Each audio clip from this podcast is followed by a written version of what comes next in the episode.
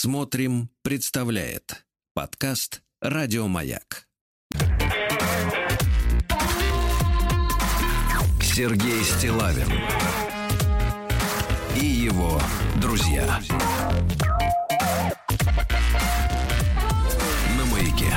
Дорогие товарищи, доброе утро вам всем. Здравствуйте, Владик. Здравствуйте, Сергунец. Вот с утра проверил Так. телеящик, как вы Так, так, называете. так, на месте никто не украл его? Нет, имеется в виду, что не показывают э, Лебединое озеро. Слава богу, я считаю. Вот, ну, конечно, конечно, сегодня день для нас, э, для всех очень важный с исторической точки зрения, да, потому что сегодня 30-летие, э, ну, я бы, я бы сказал так, с так называемого э, путча или так называемого ГКЧП, вот, естественно, друзья мои, мы э, с вами делаем, э, я с, с вами, Владик, делаю программу и с нашими уважаемыми докладчиками не политическую, а скорее историко-просветительскую, да, потому что м, с возрастом начинают быть интересные э, исторические факты, коллизии всякие и так далее. тому подобное. Действительно становится интересно. В 20 лет, честно говоря, вот эту всю, так сказать, историю А там... В 20 лет хочется протеста. Нет, в 20 лет хочется женщину. И протеста. А это вещи взаимоисключающие, да. Ну ладно, это так, шутки. Но если серьезно, да, я, конечно же, как э, человек, который м, как раз в 91 году дос- достиг совершеннолетия, то есть мне исполнилось 18 лет, я эти все события очень живо помню, и мы много раз об этом уже говорили. Но вы знаете, ребята, э, вот я сегодня написал об этом у себя, теперь я, теперь я вынужден развивать свой телеграм-канал, потому что э, это вы знаете, что Инстаграм за мою статью о выводе войск американцев, американских из Афганистана забанил мой аккаунт с, э, пол, с четвертью миллиона подписчиков. Вот, и теперь мне нужно развивать телеграм-канал Стилавин Today, то есть сегодня, так что подписывайтесь. Так вот, я, вы знаете, я, естественно, все эти годы, как человек, который, ну, э, ищет ответы на вопросы и хочет узнать правду, а пока что она, вот эта правда, к сожалению, э, скрыта за, мне кажется, завесой необходимости благополучия финансового, наверное, в первую очередь тех людей, которые да, участвовали этому. э, с какой-то из сторон в этих событиях, и до тех пор, пока они будут зависимы от... Нет, э, нет, нет, нет, до тех пор, дай, конечно, бог им здоровья, но до тех пор, пока они будут живы, мы ничего не узнаем. Вот, да.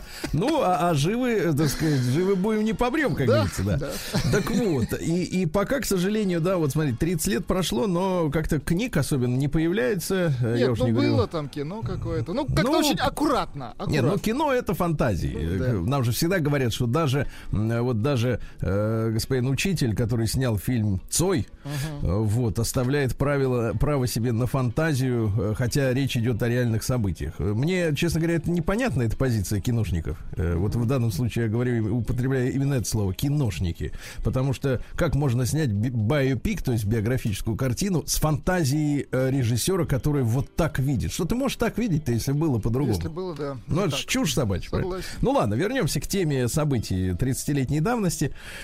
так вот, вы знаете, мне кажется, что есть некая такая, во-первых, интуитивная правда в том, что происходило. Э, ГКЧПисты людям не понравились.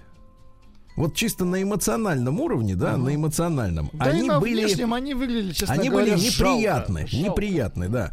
Я не говорю о том, что там у кое у кого из них тряслись руки там на, на, на съемках, да, и то, что они сидели не в Кремле, например, да, в центральном каком-нибудь зале, где сегодня награждают людей, а на какой-то спецбазе неподалеку от э, аэропорта Внуково, чтобы, так сказать, смыться можно было на самолете, если что. Ну да. Вот. И все это, знаешь, на интуитивном уровне это все было сделано вот так, что это вызывало отторжение. И э, потом, конечно, вот вышли многочисленные воспоминания. Помните, на этой неделе я вам зачитывал даже в новостях воспоминания альфовцев, которые рассказывают о том, что, в принципе, э, их квалификации было, ну, более чем достаточно для того, чтобы произвести арест Бориса Николаевича, ну и так далее, тому, тому, тому подобное. Но вот ощущение, знаешь, вот когда э, государственная система, да, государственная машина, которая имеет все силы для того, чтобы предпринять самые жесткие, решительные и профессиональные действия, да, она буксует и демонстрирует, вот именно демонстрирует, да, какую-то э, чудовищную импотенцию, да. Беспомощность, вот. совершенно точно. Да, а, а я не верю в то, что сильный может э, просто так, облад, так сказать, облажаться. Это uh-huh. так не бывает, да. Вот, и вы знаете, мне в последнее время с, э, нравится версия на тему тех событий, э, что, конечно, Конечно, тем людям, которые, может быть, тоже до сих пор оставались или остаются в тени, э, вот, и, может быть, нам эти неизвестные герои когда-нибудь откроются, но у меня ощущение такое, что, э, ну, было выбрано, так сказать, светлыми силами, скажем так, да, э, в той обстановке э, именно вариант, э, так сказать, защиты э, Ельцина, потому что он был э, меньшим из зол. А я напомню, какое, какое зло угрожало нашей стране, э, в том числе сегодняшней стране. Дело в том, что осенью ведь должны были подписаны быть новые так называемые союзные договора. Uh-huh.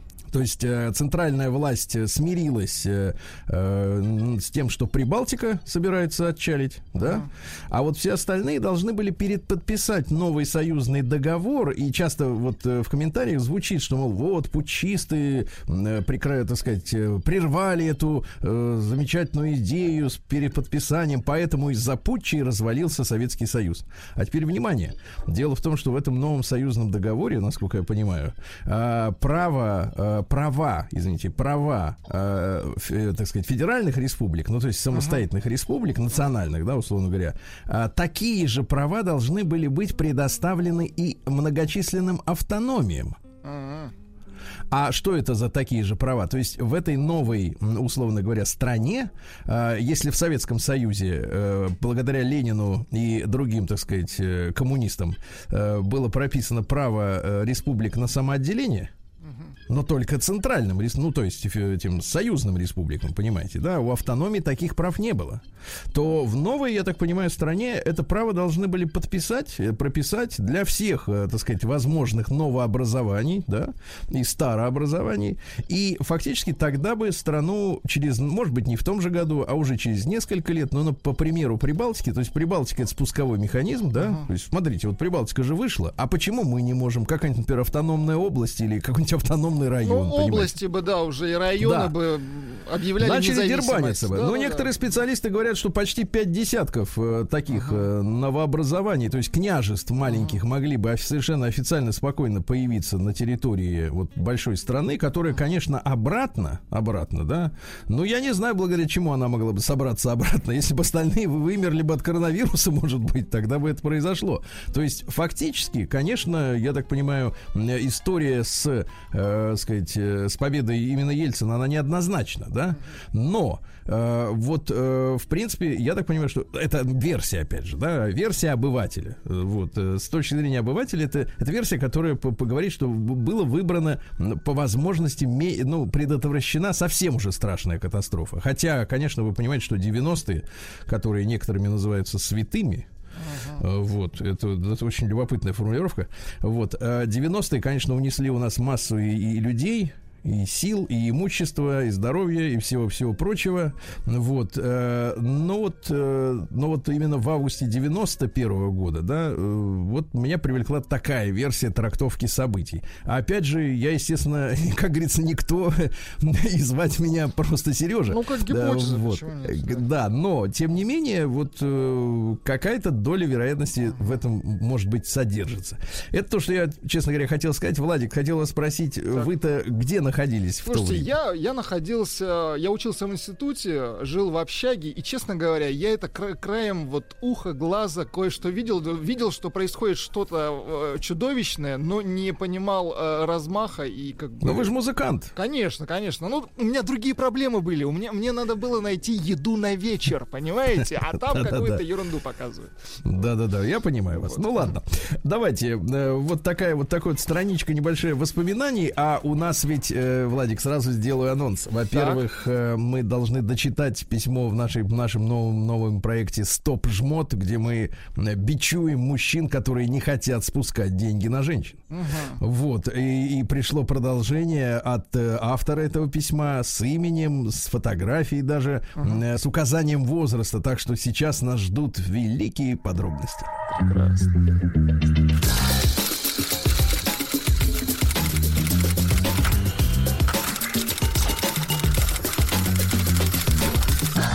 Приемная нос.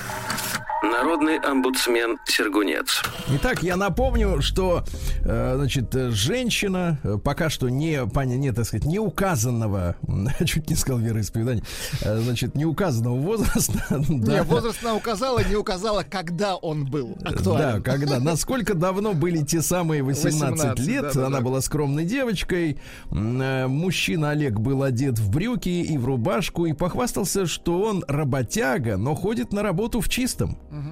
У него была старая Ауди, вот, и они дома смотрели фильмы. Э, девочка на это не обращала внимания, пока однажды вдруг не задумалась, а почему мы никуда не Кстати, ходим? Кстати, вот почему девушкам не нужно думать в принципе, понимаете? Она же вот подумала, и разрушились отношения прекрасно. Нет, я согласен, что мысль, да, мысль, она вот в данном случае, не нет, не да. мысль, размышление. Да, да, да. Да, оно зря.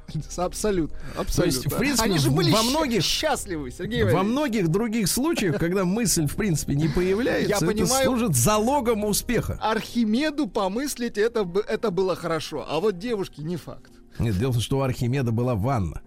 Да, и он в ней мыслил. Очень хорошо. Да-да-да. да. И мылся и мыслил, так? Так вот, значит, она задалась вопросом, почему мы, говорит, никуда не ходим?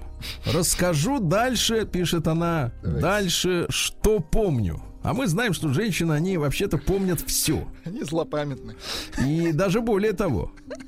Они помнят, э, например, мотивы тех людей, с которыми даже, вот, в принципе, мы могли не, не обсудить эту тему, да, но они все прекрасно помнят. Однажды мы выбрались первый раз за три месяца отношений в кино. Он мне сразу сказал, теперь внимание, Владик, наша любимая тема. Так. Он мне сразу сказал, что брать попкорн не будем ты видела цены? Да молодец, экономный, понимаете? Вот за таких и надо выходить замуж. Так продолжать. Конечно, не за этого, не за мота, который сначала сорит баблом, а потом обчистит, как эту, как кого обчистит? Э, как липку. Вот так, да. Он... Что с липы взять? Я просто он удовольствие мне... получаю. Так, давайте. Да, он мне сразу сказал, что брать попкорн не будем. Ты видела цены? Да я и не особо его люблю, этот попкорн, но меня предупредили заранее. Потом, когда мы пришли в кинотеатр, так. в супермаркете Олег заранее купил воды нам и начал прятать бутылки на входе, чтобы не отобрали. Хорошо. Помню, что мне было стыдно за такое поведение, ведь никто не проявлял желания отобрать у нас бутылки. Ну, потому что их не видели, девочка моя. Не видели бутылки, потому что их спрятал хорошо. Ты понимаешь, что ты лезешь в чужое дело. Мы ни разу не сходили ни в одно из заведений общепита. Он покупал еду, и я готовила дома. Жил он далеко от меня, хотя город у нас небольшой, но все равно его это напрягало, и он мне говорил, что нам надо съехаться, чтобы он не тратил деньги на бензин ко мне. Ну, наверное, логично, на, ну... наверное, на этом моменте я и начала подозревать неладное. Еще он мне говорил, что если бы не я, он бы давно уже купил себе новую машину а тратит деньги на меня. Но так как у нас любовь, он мне эти расходы прощает. Но съезжаться надо. Когда я ему сказала, что наши корабли должны разойтись, я получила коробочку Рафаэлло. Романтично. Но это, теперь так. внимание, Но не сработало. Девочка моя, ну кто ж виноват, что не сработало? Если у тебя это не работает. Ну не сработало у тебя. У других-то работает. Конечно. На, на чик на раз, два, три. Вот такая история. Так что женщина с пловом была там женщина с пловом, помните, в ресторане, которая на первом свидании ее поставили перед фактом, мы слушали аудиозапись, uh как женщине предложили заплатить за плов, который доедал он. Да, да, да. Вот такая история. Так что женщина с пловом пусть порадуется, что мужчина не пригласил ее домой к себе этот плов делать самой по скриптум. Так. Если мужчина скажет в ресторане, что мы делим счет, Так. для меня это не проблема. Я разделю. Но чтобы разделить, теперь внимание, чтобы разделить, надо для начала хоть выйти, понимаешь ли, в ресторан. А как показывает практика, некоторых выйти не приглашают. С уважением, Дарья. Итак, вот это письмо от Дарьи у нас э, и, первоначальное. А вчера вечером я получил от Дарьи еще одно письмо. Давайте.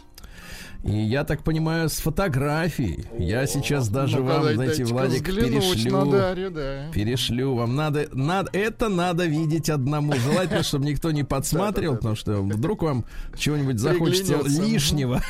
Приглянется вдруг Дарья.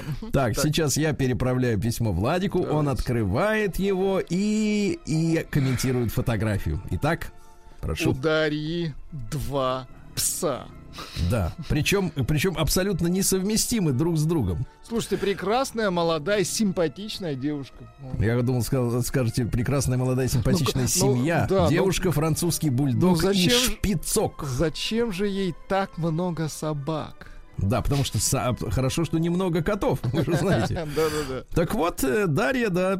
Сергей Валерьевич, добрый день. Отвечаю на вопросы из эфира. Так. Мне 27 лет. Соответственно, история из лета 2012 года. Машина была Audi A4. Ну Вот, к сожалению, нет фотографий, где мне 18, но есть где 21. Э, Сейчас ей 27, фотографий, к сожалению, нет. Не сохранилось. Да.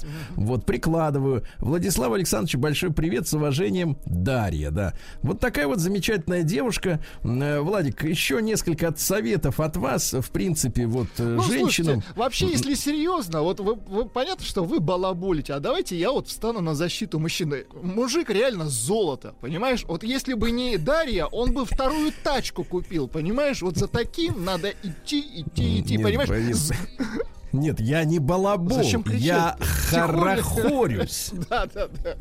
Вот. Да. Ну, то есть надо искать э, и плюсы в таких мужчинах. Вот Да. я прошу.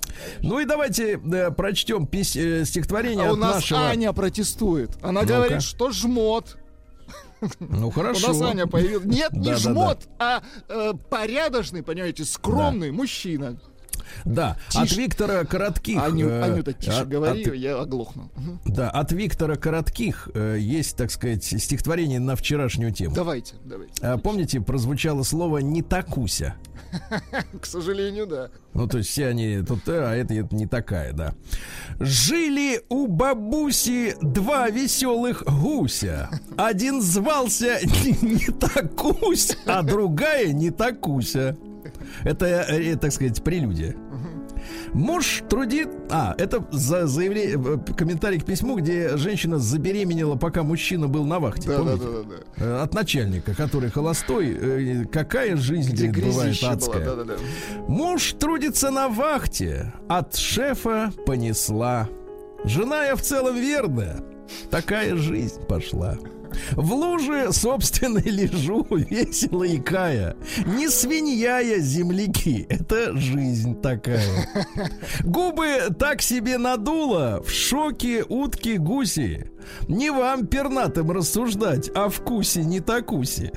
На пороге у соседа я оставил кучу. Ну и что, с кем не бывает? Я могу и круче. Со служивцем и знакомым все кости перемыла. На самом деле я принцесса и улыбаюсь мило. Долго в зеркало смотреть не могу, нет силы. В этом я не виноват, уж очень я красивый. Не такусь и не такуся стучат по ламинату. Мы соседи, а не дятлы. Мы вежливые. Так-то. Ну, хуже стало, да. Сборник воспоминаний о наших эфирах. Помните, когда по ламинату бегали Да, уроды, да, да, да. Не давали бабке спать. Шесть лет не давали спать.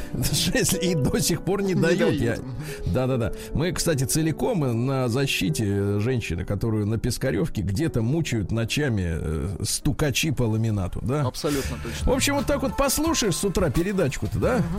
А И люди-то хочется, как бы... в принципе, дома остаться, да. День дяди Бастилии пустую прошел. 80 лет со дня рождения. Ух ты, а ей уж 80.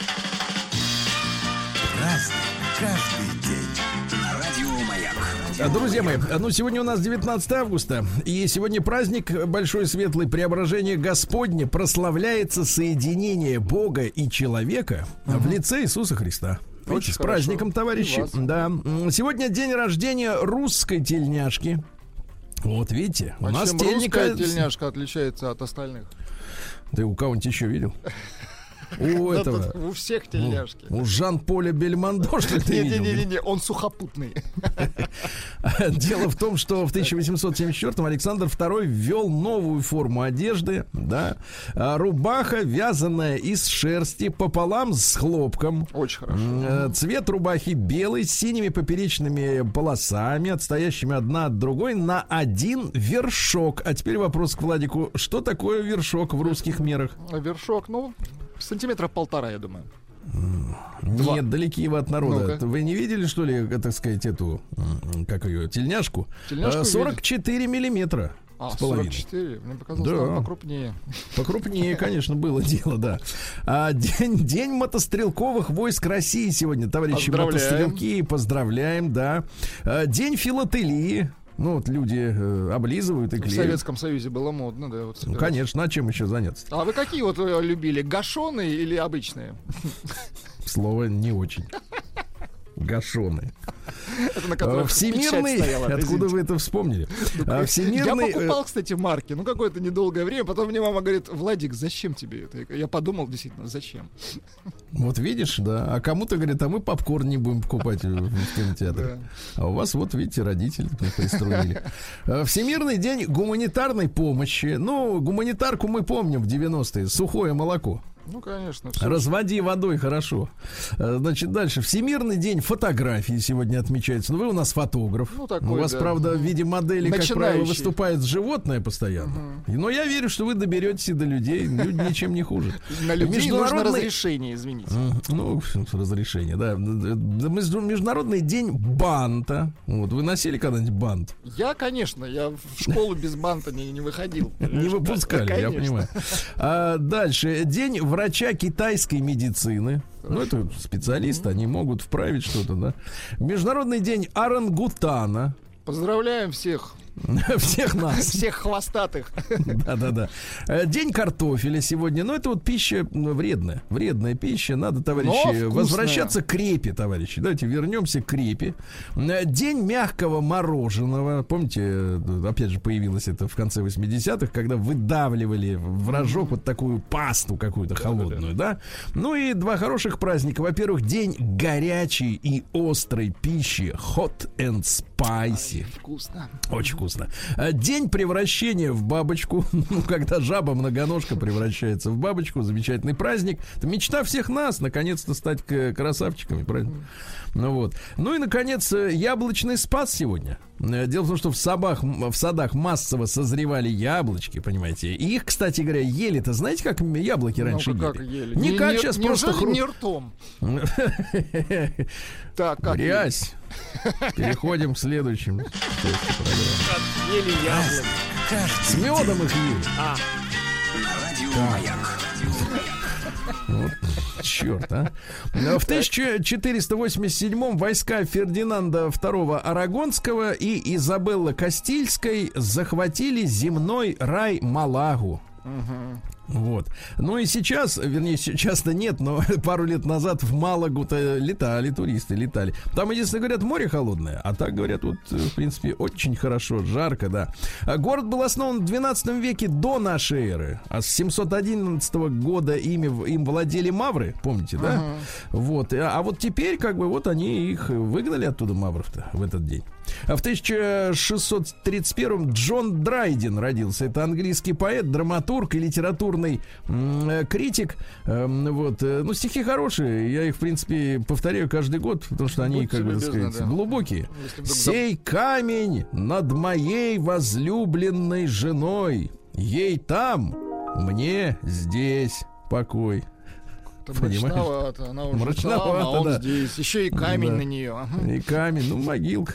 В 1646 году Джон Хле... Флемстит родился первый королевский английский астроном. его усилиями была создана Гринвичская обсерватория, и там они сказали, вот здесь у нас нулевой меридиан, ребят. Угу, потому что мы первые, да. Да, просто поэтому, да, да. Вот. В 1743-м родилась графиня Дюбари. Это последняя фаворитка короля Людовика XV. Звали ее, на самом деле, Маша Жанна Бекю. Угу. Вот. Но она была незаконно рожденной дочерью поварихи, то есть уже кровей, так сказать, э, одаренных. Ну, шансов немного у нее, так было? Наоборот, наоборот, половину, да, так сказать, было благородного. Вот. Ну и что? Была модисткой. Ну, модистка часто слово не используется, но на машинке вышивала. Строчила. Да, да, да. Вот. Поселилась в доме графа Дюбари. Э, Людовик приблизил ее к себе, э, заставил, э, так сказать, Строчить. брата графа Дюбари на ней жениться. Ты, говорит, О, на ней женить, а, я, а она ко мне будет ходить. Вот. Именно ей, кстати говоря, принадлежит, так сказать, поговорка «Еще минуточку, господин палач». Знаете, как по-французски? Encore un moment, mon cher le bureau. Ну, красиво звучит. Бюро это значит у нас, понимаешь ли, палач. Выходит, что Бюро-то. Да, а мы бюро называем бюро добрых услуг. Ну что ж такое? Да, какая-то тупость выходит, да, какая же тут услуга. Ну вот, Людовик вообще а, обслуживали следующие люди. Э, сестры Луиза Юлия де Майинель и Полина Фелиция де Майинель. То есть сестры. Прекрасно. Иногда даже вдвоем. Вот дальше. Диана Аделаида. Значит, а, это все сестры, это еще, еще две сестры. они тройняшки, что ли? ну Четверняшки они. Вот, да, четверняшки. Какая грязь. А. Вот, Дюбари, Пуассон, которая де Помпадур, помните, да? Франсуаза де Шалю. Я сегодня шалю. Да, да, да. Вот, Анна Купье де Роман. Да. Вот. И Мари Тереза Франсуаза Буасселе. В общем, все обслуживали. Это был, у него называл он это «Ле Политик». Да. Ну что же, в 1761-м Андриан Дмитриевич Захаров родился замечательный архитектор. Он построил, в частности, Адмиралтейство в Санкт-Петербурге. В Санкт-Петербурге трудно сказать, э, какое здание самое красивое. Вот приезжаешь в некоторые города, говорят, а тебе показывают, а вот это у нас самое красивое здание. Это, например, это вокзал. Наш, да, Кремль. Вокзал, вот, например, все, да, да, или, или что-то еще. Но, к сожалению, да, вот не дошли туда каменщики э, дореволюционные. А вот в Петербурге, ну, конечно, одно из знаковых зданий, но, опять же, одно из десятков знаковых зданий, да. В 1780 году Пьер Жан де Беранже, французский поэт, давайте я вам прочту стишки. Старушка под хмельком призналась, качая дряхлой головой, как молодежь-то увивалась в былые дни за мной. Как, бабушка, ты позволяла? Эй, дети, красоте своей В пятнадцать лет я цену знала и не спала ночей, ты слышишь? Угу. Не спала ночей. Ну, это именно. Да, в 1808-м Джеймс Несмит, это английский изобретатель, который придумал паровой молот. То есть Молодец. теперь не надо угу. кузнецу бабахать вот это. Качать руки свои, да. Не надо, можно э, на, на смартфоне нажимать. Разжечь и будет и так хорошо. Да, да, да. Шарашить. А, да. В 1839-м Луи Дагер как раз изобрел сегодня дагерротип, поэтому сегодня день фотографии. Он использовал посеребренную медную пластинку, ну, дорогая технология, согласитесь. Ну, поначалу, да. Да, да, да. Вот, ну и что, так сказать, потом там все это туда-сюда, тяп-ляп, нагревать э, ну, и готов фотографию. Да. А в 39-м, 1800 вот открыта Пулковская обсерватория. Вот через нее нулевой медидиан, как вы понимаете, не проходит. Ну ничего, ничего, дайте время, будет и через Пулков. Ну хорошо. пойдет. Да, в 1856-м Гейл Барден для нужд э, э, французского флота, я так понимаю, придумал сгущенку. Ага, Понимаете? брать с собой в дорогу. Конечно, конечно. Вообще он много экспериментировал. Он сгущал сок, чай, мясо, дегидрировал. Это называется дегидрировал. Виски да? сгущал, так? Да, да, да. Ну куда уж дальше-то. Вот. Э, создал мясной сухарь в 1850 году. Ну, ну то есть ты вяленое. его грызешь, а это вот мясцо, мясцо, да. Мясо. Вот. Ну, а потом открыл, так сказать, вот э, возможности сгущать молоко. Даже в Америке открыл первый завод в мире по производству производству сгущенки, а когда там началась гражданская война, Он этой сгущенкой снабжал солдат севера. Вот они потому и победили торговладельцев, потому что у них сгущенка была с собой. Раскормил Да. он их. Ну, конечно, раз, раздулись. Вот сейчас бы не, вот представляете, не кормил бы он бы их сгущенкой, сейчас бы на, на плантациях так же, так бы и работали негры. А? Извините, это просто фантазия. То есть вы недовольны тем, что они не работают? Не-не-не, я просто говорю, вот просто история, как это вот парадоксально иногда. Да, вот не было возгущенки и все. В 1883-м Габриэль Коко Шанель родилась. Француженка, законодательница моды. Модница. Да. Ну а что там, какой стиль-то? Она следовала принципу «le luxe de la simplicité», что в переводе «роскошная простота». Она Понимаете, вот да? Ну, что на она? себя примеряла. Да, вот именно. Значит, она что придумала? Она приталенный жакет, ну, для тех, у кого есть талия, маленькое черное платье обязательно у женщины должно быть, обязательно маленькое и обязательно черное, понимаете, да? Из аксессуаров это у нас сумка на, на цепочке, да, крупная бижутерия, прежде всего огромные броши камелии, да, искусственный жемчуг, ну и так далее и тому подобное. Ой, вам- как вам нравится, когда они колышутся, да, эти бусы? Трясутся, а не колышутся. Вас Колышутся. трясутся, Нет, да, а колышется под бусами. мелким бесом, Подождите, нет, колышется под бусами, а бусы трясутся, извините. и звенят, да, как вот эти, как, как лампочки. Да, значит, ну смотрите, нет женщина, которая хотя бы во сне не изменила мужу. Но Ну, это Грязно. ее мнение. Вон ты именно, нет женщин. Что ты всех проверял? что? Конечно. Вон у нас сколько честных. Я Да не все наши понимаю. честные, так? Все наши честные. Честные, Я точно. предлагаю так говорить. А кто не честный, тот не наш. Я не понимаю, как женщина может выйти из дома, не приведя себя в порядок, хотя бы из вежливости. И потом, вы никогда не знаете, может быть, в этот день вы встретите свою судьбу. Так лучше быть идеальной настолько, насколько это возможно для встречи судьбы. Ну, то есть, если исходить из этого заключения, то наши женщины, которые днем и ночью ходят на каблуках, в принципе, они ждут судьбу посто- постоянно. Они ищут, да-да-да. Хотя и замужем, например. Не, ну я, я логику исследую, я не заявляю, наверняка не так.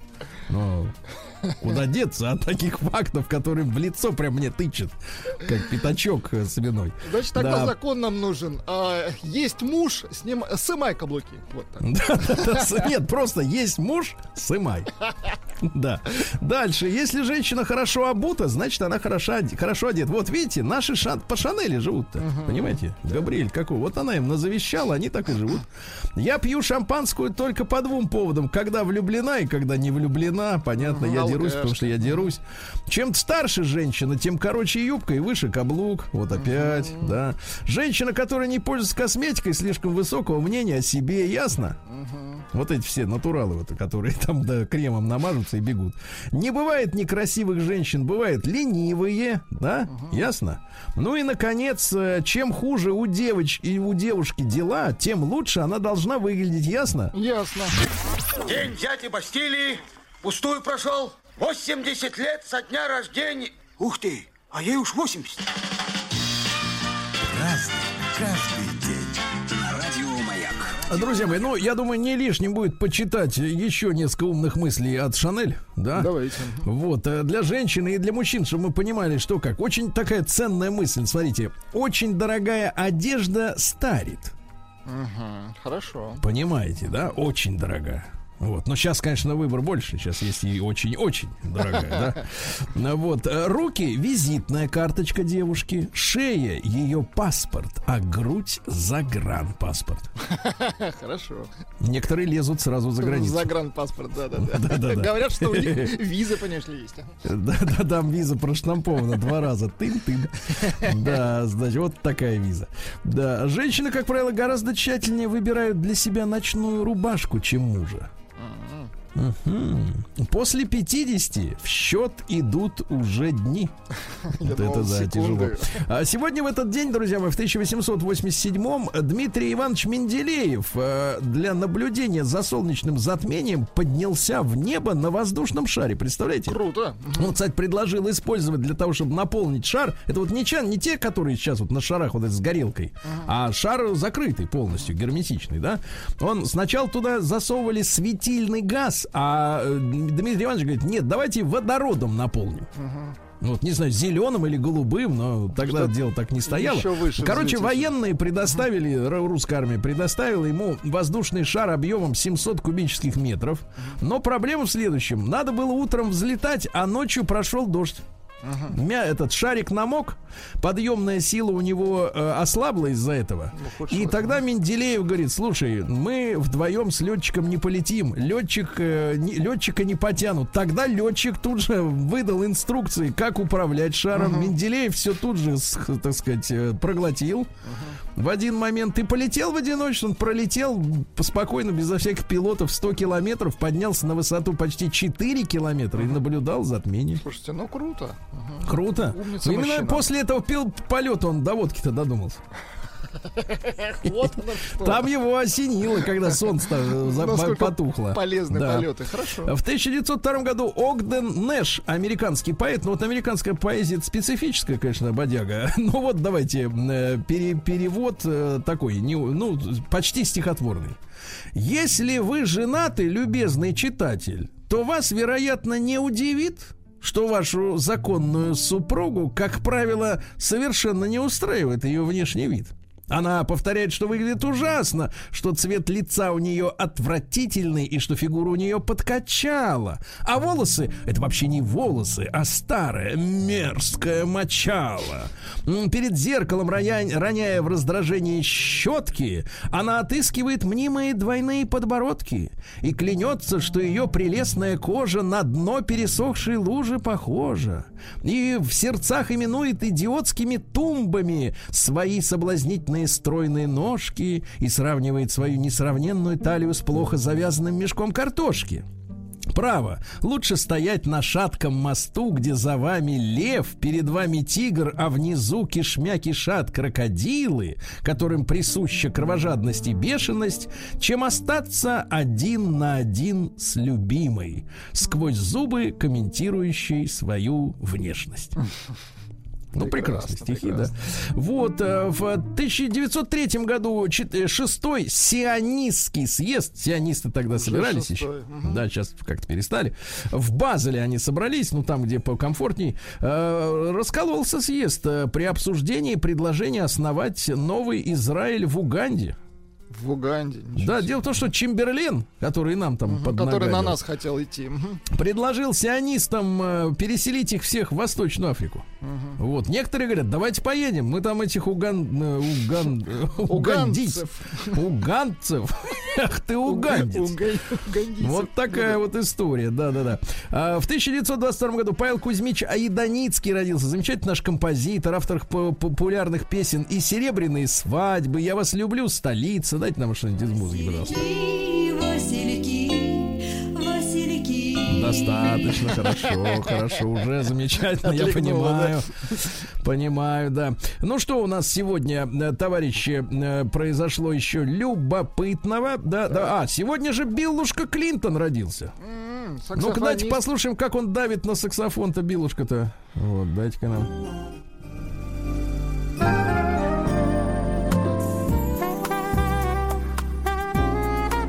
Цитаты из Билла Клинтона. Ну-ка.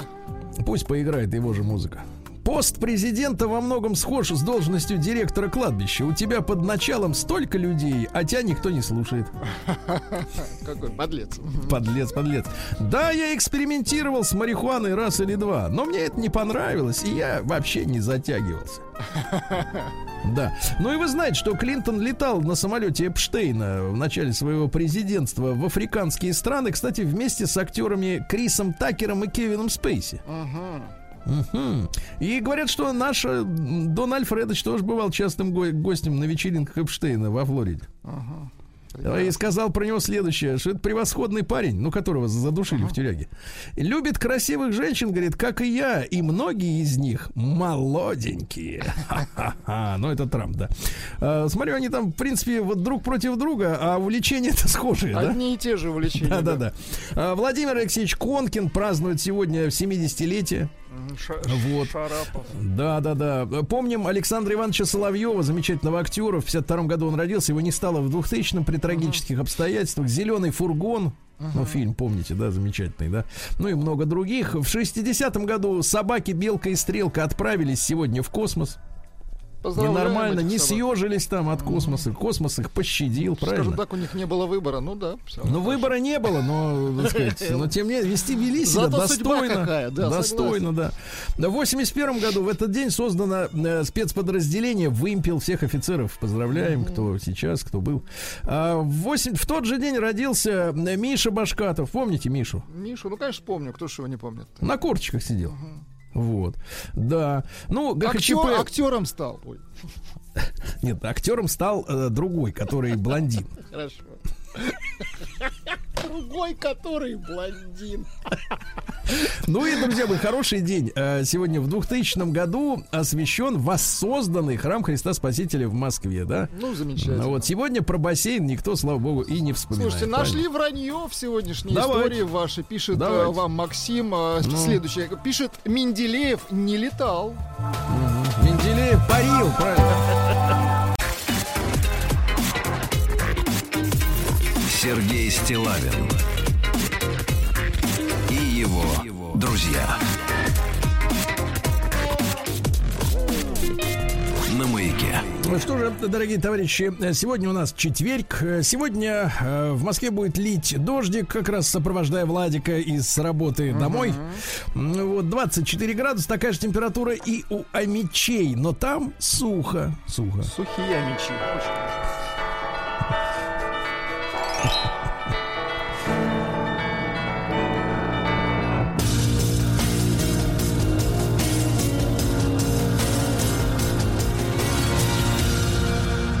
Зона 55.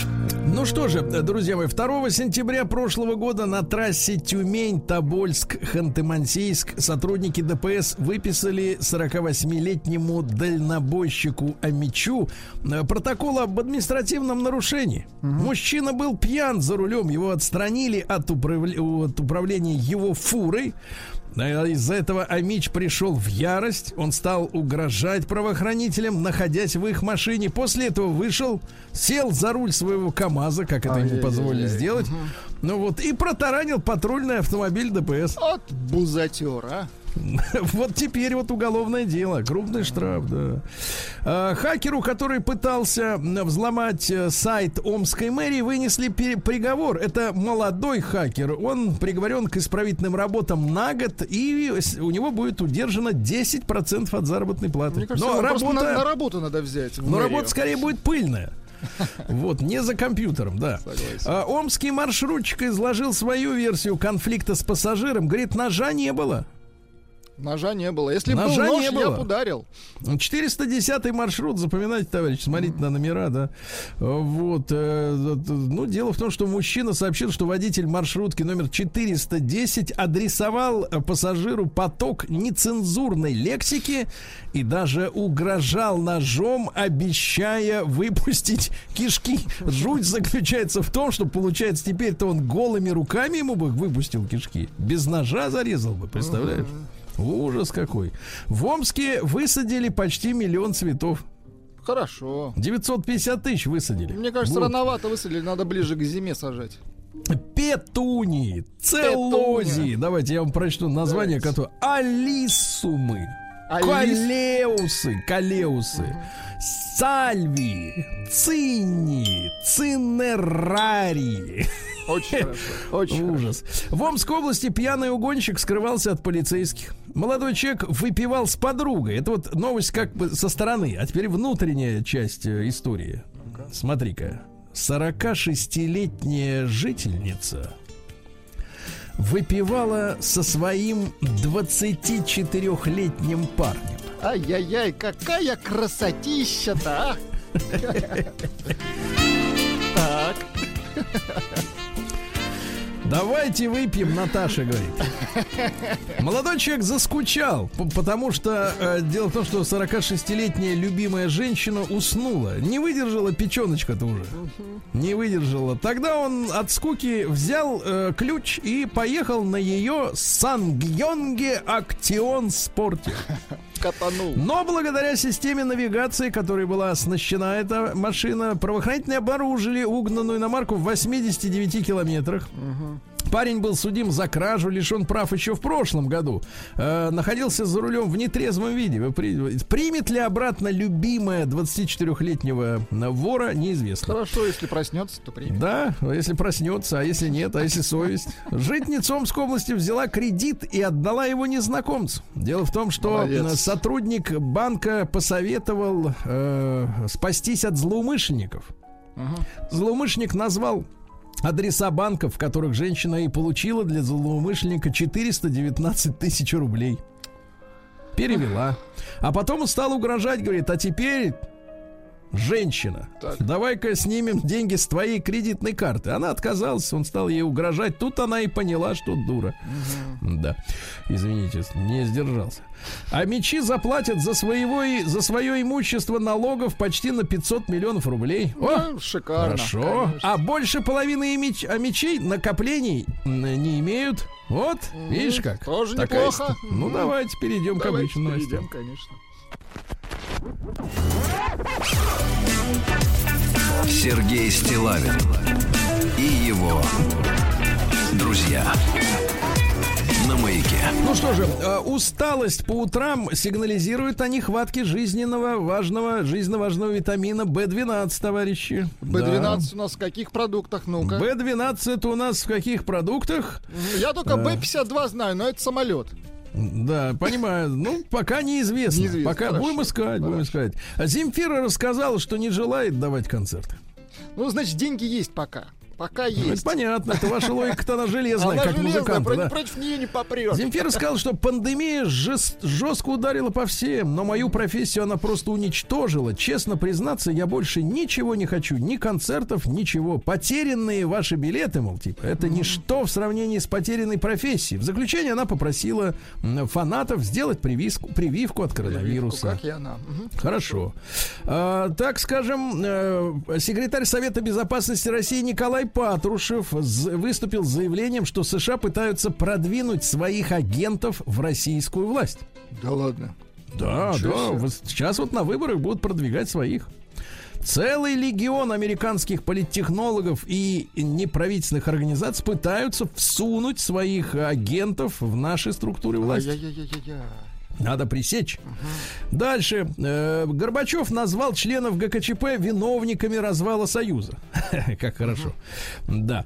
Э, Среди привитых от коронавируса россиян разыграют по 100 тысяч рублей. Да, Вы класс. представляете? Да, да, да. С 1 сентября до 1 декабря среди вакцинированных на основании данных единого регистра вакцинированных будет разыграно. Причем тысячу человек получат по 1000 рублей. А, самопровозглашенный э, По 100 химик тысяч рублей. Дмитрий пишет Б12 много в говядине. Хорошо. А С марта 22 года э, кинотеатры обяжут объявлять длительность рекламы перед фильмом. То есть, э, может быть, даже Можно будет выйти, обратный отсчет. покурить, да. Выйти, съездить домой. Да. Футболист э, э, стамбульского Бешикташа, я, конечно, залезаю в вотчину нашего Валерича, да? Но мне кажется, это очень интересно. Интересно. Все-таки среди спортивных новостей я вот вижу иногда интересные. Правда, в новостях спорта они не звучат почему-то. Так вот, не перешел в Спартак э, футболист э, из Сербии э, из-за своей девушки. Вы представляете, его девушка не хочет жить в Москве. Ишь ты. Да миллионы женщин хотят жить в Москве. А она не хочет. Ты кто? Вот именно. Вот именно, кто ты, как говорил Децл. В Москве раздавили лопатами 110 килограмм санкционных сыров. Жаль. Ну, съели потом, нет? Нет, ну, раздавили, а может быть раздавили, просто раздавили. А, раздавили, между собой раздавили. 110 килограмм, да. Инстаграм подталкивает женщин делать косметические операции. Молодые женщины, э, которые часами сидят в Инстаграме, с большей вероятностью сделают себе косметическую операцию. Это выяснили великобританские ученые. Но видите, я пока не вижу, как там у них э, с девушками в Инстаграме, потому что он меня забанил. А, олимпийская чемпионка рассказала о ритуале перед стартами. Трехкратная олимпийская чемпионка, наша замечательная Светлана Колесниченко, поведала, м, что перед стартом обязательно ждет, э, что, я так понимаю, тренер, в- так сказать, прекрасный тоже человек, так сказать, сделает легкий шлепок по ягодице. Да вы что? Это ритуал, это Какая ничего не шикарная надо. традиция, ритуал. Да, да, да. конечно. Но от меня не дождетесь. Так его не достанешь, я тебе так скажу. Да-да-да. Э, Дальше. Бывший глава московского «Спартака» Андрей Червиченко э, рассказал о победе донецкого «Шахтера» над «Монако». Тоже вот хорошие спортивные новости. Дальше цитата. Давайте послушаем. Украинцы играли хорошо, особенно в начале матча. Если у нас отменят лимит, ну, имеется в виду на легионеров, на иностранных э, футболистов, то будет примерно то же самое, что в «Шахтере». Вчера у них было всего два местных игрока в составе. Команда чернее черного. Такое ощущение, что они только что вышли из шахты. Ну, в принципе, команда-то «Шахтер», почему бы и нет. Ну, в принципе, логично, конечно. Да, грустная новость очень. Э, Сценограф э, Алла Борисовна Пугачева, вообще талантливый художник Борис Краснов, помните, бывал у нас в гостях, очень такой заводной, юморной человек, остроумный. Ну вот, попал в хоспис из-за ковида-19. То есть ему врачи вынесли приговор, что шансов на выздоровление нет, к сожалению. Ужас какой. Вот, а несколько лет у Бориса были проблемы, он там э, хотел долг вернуть, а его обвинили в вымогательстве. Ну, в общем, как-то вот э, жизнь как-то вот так вот, да, сложилась, как-то очень печально. Промоутер назвал условия участия Моргенштерна в боях ММА. В смысле, участие на, на скамейке зрителей. Нет, это называется, так сказать, участие, это когда внутри. Э, Так вот, э, готов подраться за 20 миллионов долларов. Но это, видимо, Это будет самый сумма- кор- короткий матч. Но это да. сумма выздоровления, видимо. Бой. это ск- Сколько понадобится, чтобы поправить здоровье. Ну Вот после этого. А, Председатель Госдумы Вячеслав Володин про- в продолжение темы о ГКЧП обвинил Горбачева и элиту Коммунистической партии Советского Союза в развале Союза. То есть Горбачев ГКЧПистов, а нынешняя власть самого Горбачева. Вот видите, как э, ну, это замечательно. Э, Наш любимый доктор Мясников раскрыл неожиданную пользу лишнего веса. Так, вот вам-то как раз и нужно, значит, он говорит, да, обычно? Ну, это вам скорее. Пожилой человек с повышенной массой тела живет дольше, чем стройненький.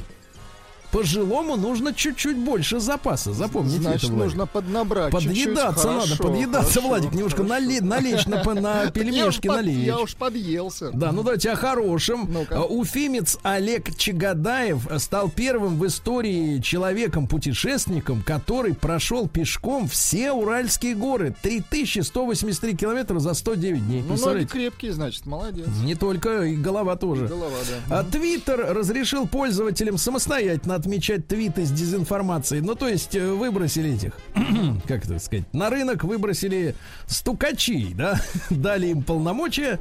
Ну и, наконец, э, более 40% москвичей не желают возвращаться с удаленки. Вы представляете, что делается? Понравилось, значит. Понравилось, распробовали. К хорошему быстро привыкают.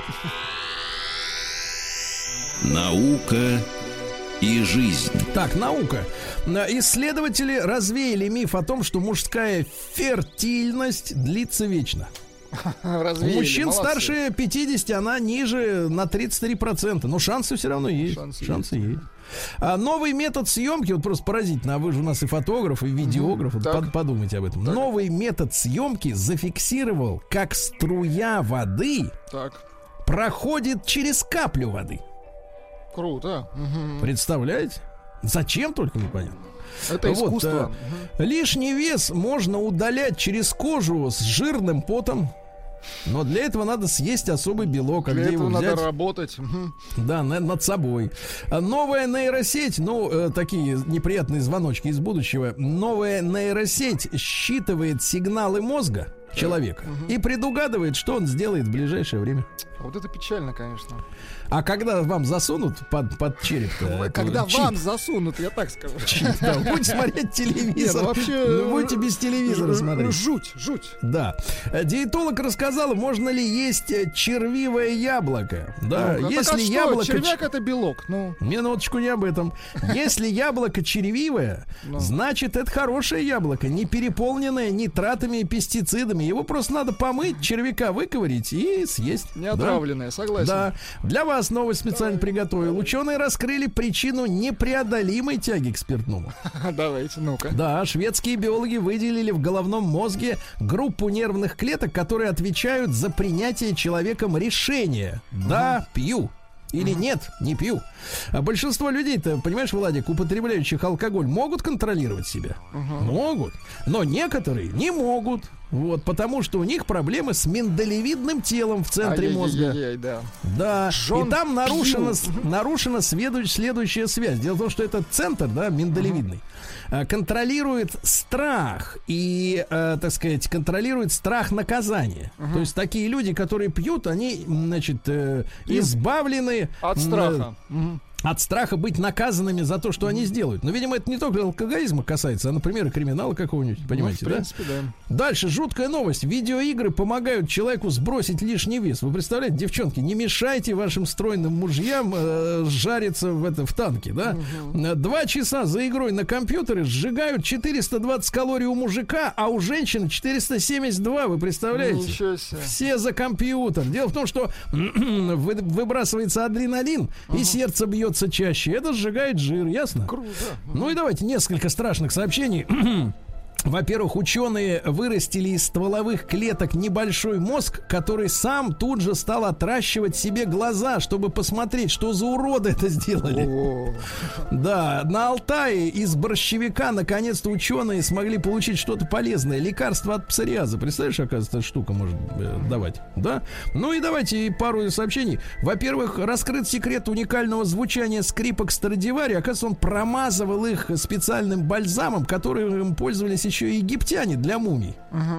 И поэтому звучит то, что А- промазано как следует. звучит. Ну и, наконец, э, в останках древних римлян на- нашли огромное количество свинца, потому что римляне делали чашки, трубы и другие изделия из свинца и фактически питались этим ядом. Представляете? И как жили-то, не хуже других. Жили отлично. Новости капитализма. Так, ну что, во Львове четверо негров э, убили козу в парке и зажарили ее на костре. Вот, видишь, как хорошо. Приехали. Да, э, дальше тревожное сообщение из Америки. Там уже второй ребенок умер от поедающей мозг амебе. Дети как купаются в пруду. В мозг залезает амеба и съедает мозг, представляете? В испанском городе Хихона отменили кориду из-за неполиткорректных кличек бычу- бы- бычков. Одного бычка зовут феминист, а другого нигериец. Не было только одного. Колумбийца еще не было, да. А питон выпал с- э, с- из полок с продуктами в австралийском супермаркете и наткнулся на укротительницу змей. Хорошо. 22-летнюю житницу Берлина, девочку, избили в парке приезжие. За брызги шампанского. Она решила со своими друзьями отметить день рождения. Шампусик, просеку открыть на скамейке. Представляете? Пустить Вот, так? случайно обрызгал всех изби, она в реанимации. Вот так вот. Мгм. Да. Во Львове 48-летний Ростислав Озерко выпил вместе со своим знакомым в баре, затем пригласил к себе домой и изнасиловал. Я смотрю, во Львове-то жизнь идет. Да, в Афганистане подорожало в 10 раз э, паранжа после, так сказать, смены власти. Видите, популярное, так сказать, А изделие. это же да. для экономики-то новый толчок такой, мне кажется, знаете. Для тканного дела, да. А дальше, что у нас? В Германии будут судить 96-летнюю экс-секретаршу коменданта концлагеря. Девочке было 21 год, но ответить все равно придется. Ну и, наконец, охотник из США заплатил 30 тысяч долларов, чтобы убить из лука льва. Особенное наслаждение для охотника. Непонятно, кому заплатил, льву или кто взял бабки. Не, льву-то уже не нужно. Да. Папа Римский сыграл с верующим Сыграл. в настольный футбол, да, Хорошо. да. Ну и давайте закончим с иностранными, так сказать, делами. Вот, пожалуйста, э, рыбак принял олененка за акулу и поймал его из-под воды. А, Молодец! это в Англии, там а, оленята они по дну ходят. Где это все происходит? На Дайте земле. нормальных новостей. Сейчас будут из России новости хорошие. Россия криминальная. Ну что же, в Петербурге пьяные мужчины подрались из-за лошади на улице Рубинштейна. Пьяный мужчина, там много баров, там есть где подкрепиться, увидел на улице девушку, которая предлагала прохожим прокатиться на коне. Пришла вот куда надо. Петербуржец попытался залезть на коня, не устоял, упал. Это разозлило его товарища, они начали, начали драться. Все эти события очень напугали животное, она начала брыкаться лошадь. Чтобы успокоить коня, хозяйка надела коню на голову пакет. Запоминайте. Бары, растабары. Да, такие нужен пакет. Пакет, да. Дальше шаурмиста взяли в заложники из-за штрафа после проверки мер по ковиду. Ну, заголовок такой, да. А, Троих полицейских задержали за угрозу подкинуть наркотики в Москве. На Новинском бульваре тормознули БМВ и говорят, давай 500 тысяч или подкинем. Ведется проверка, да. Вот, ну и давайте закончим с чем-то приличным, да. Ну давайте Что смотрите. Нетрезвый велосипедист С приличным не получилось. Так. Хорошо, что у вас велосипед украли. Нетрезвый велосипедист врезался в автобус и устроил гигантскую пробку на западе Москвы. Тут характерно не то, что он врезался, а время, когда он врезался. Пьяный в дупель велосипедист устроил ДТП на Киевском шоссе в 7 часов 5 минут. Утра. Ага, 7 вот часов чучело, 5 неспящее минут чучело. утра. Я одно не понимаю. Ты куда, урод, ехал? Что тебе надо? Тебе и так уже все сделали как надо. Давай. Черти.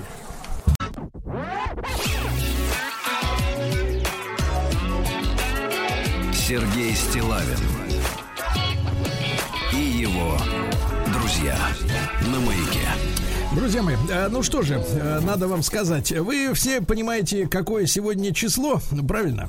Э, Да, сегодня у нас 19 августа. Я понимаю, что, наверное, именно люди, ну, начиная, возможно, с моего поколения, да, как раз эту дату знают хорошо, да. А моему поколению уже ближе к полтинничку, Владик.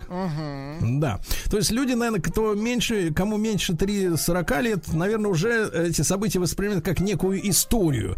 Как мы с вами, например, воспринимаем Олимпиаду 80-го года, да, или там, не знаю, нефтяной Оттепель кризис. 60-х мы так воспринимаем. Да, да, да, да, да. Хотя с уважением, конечно, относимся к этому, но не так остро. Но, тем не менее, для многих очень это острое событие. И вот в ЦИОМ провел опрос, э, согласно которому большинство россиян, а именно, даже как-то стыдно, что ли, э, 79% не смогли расшифровать аббревиатуру ГХЧП.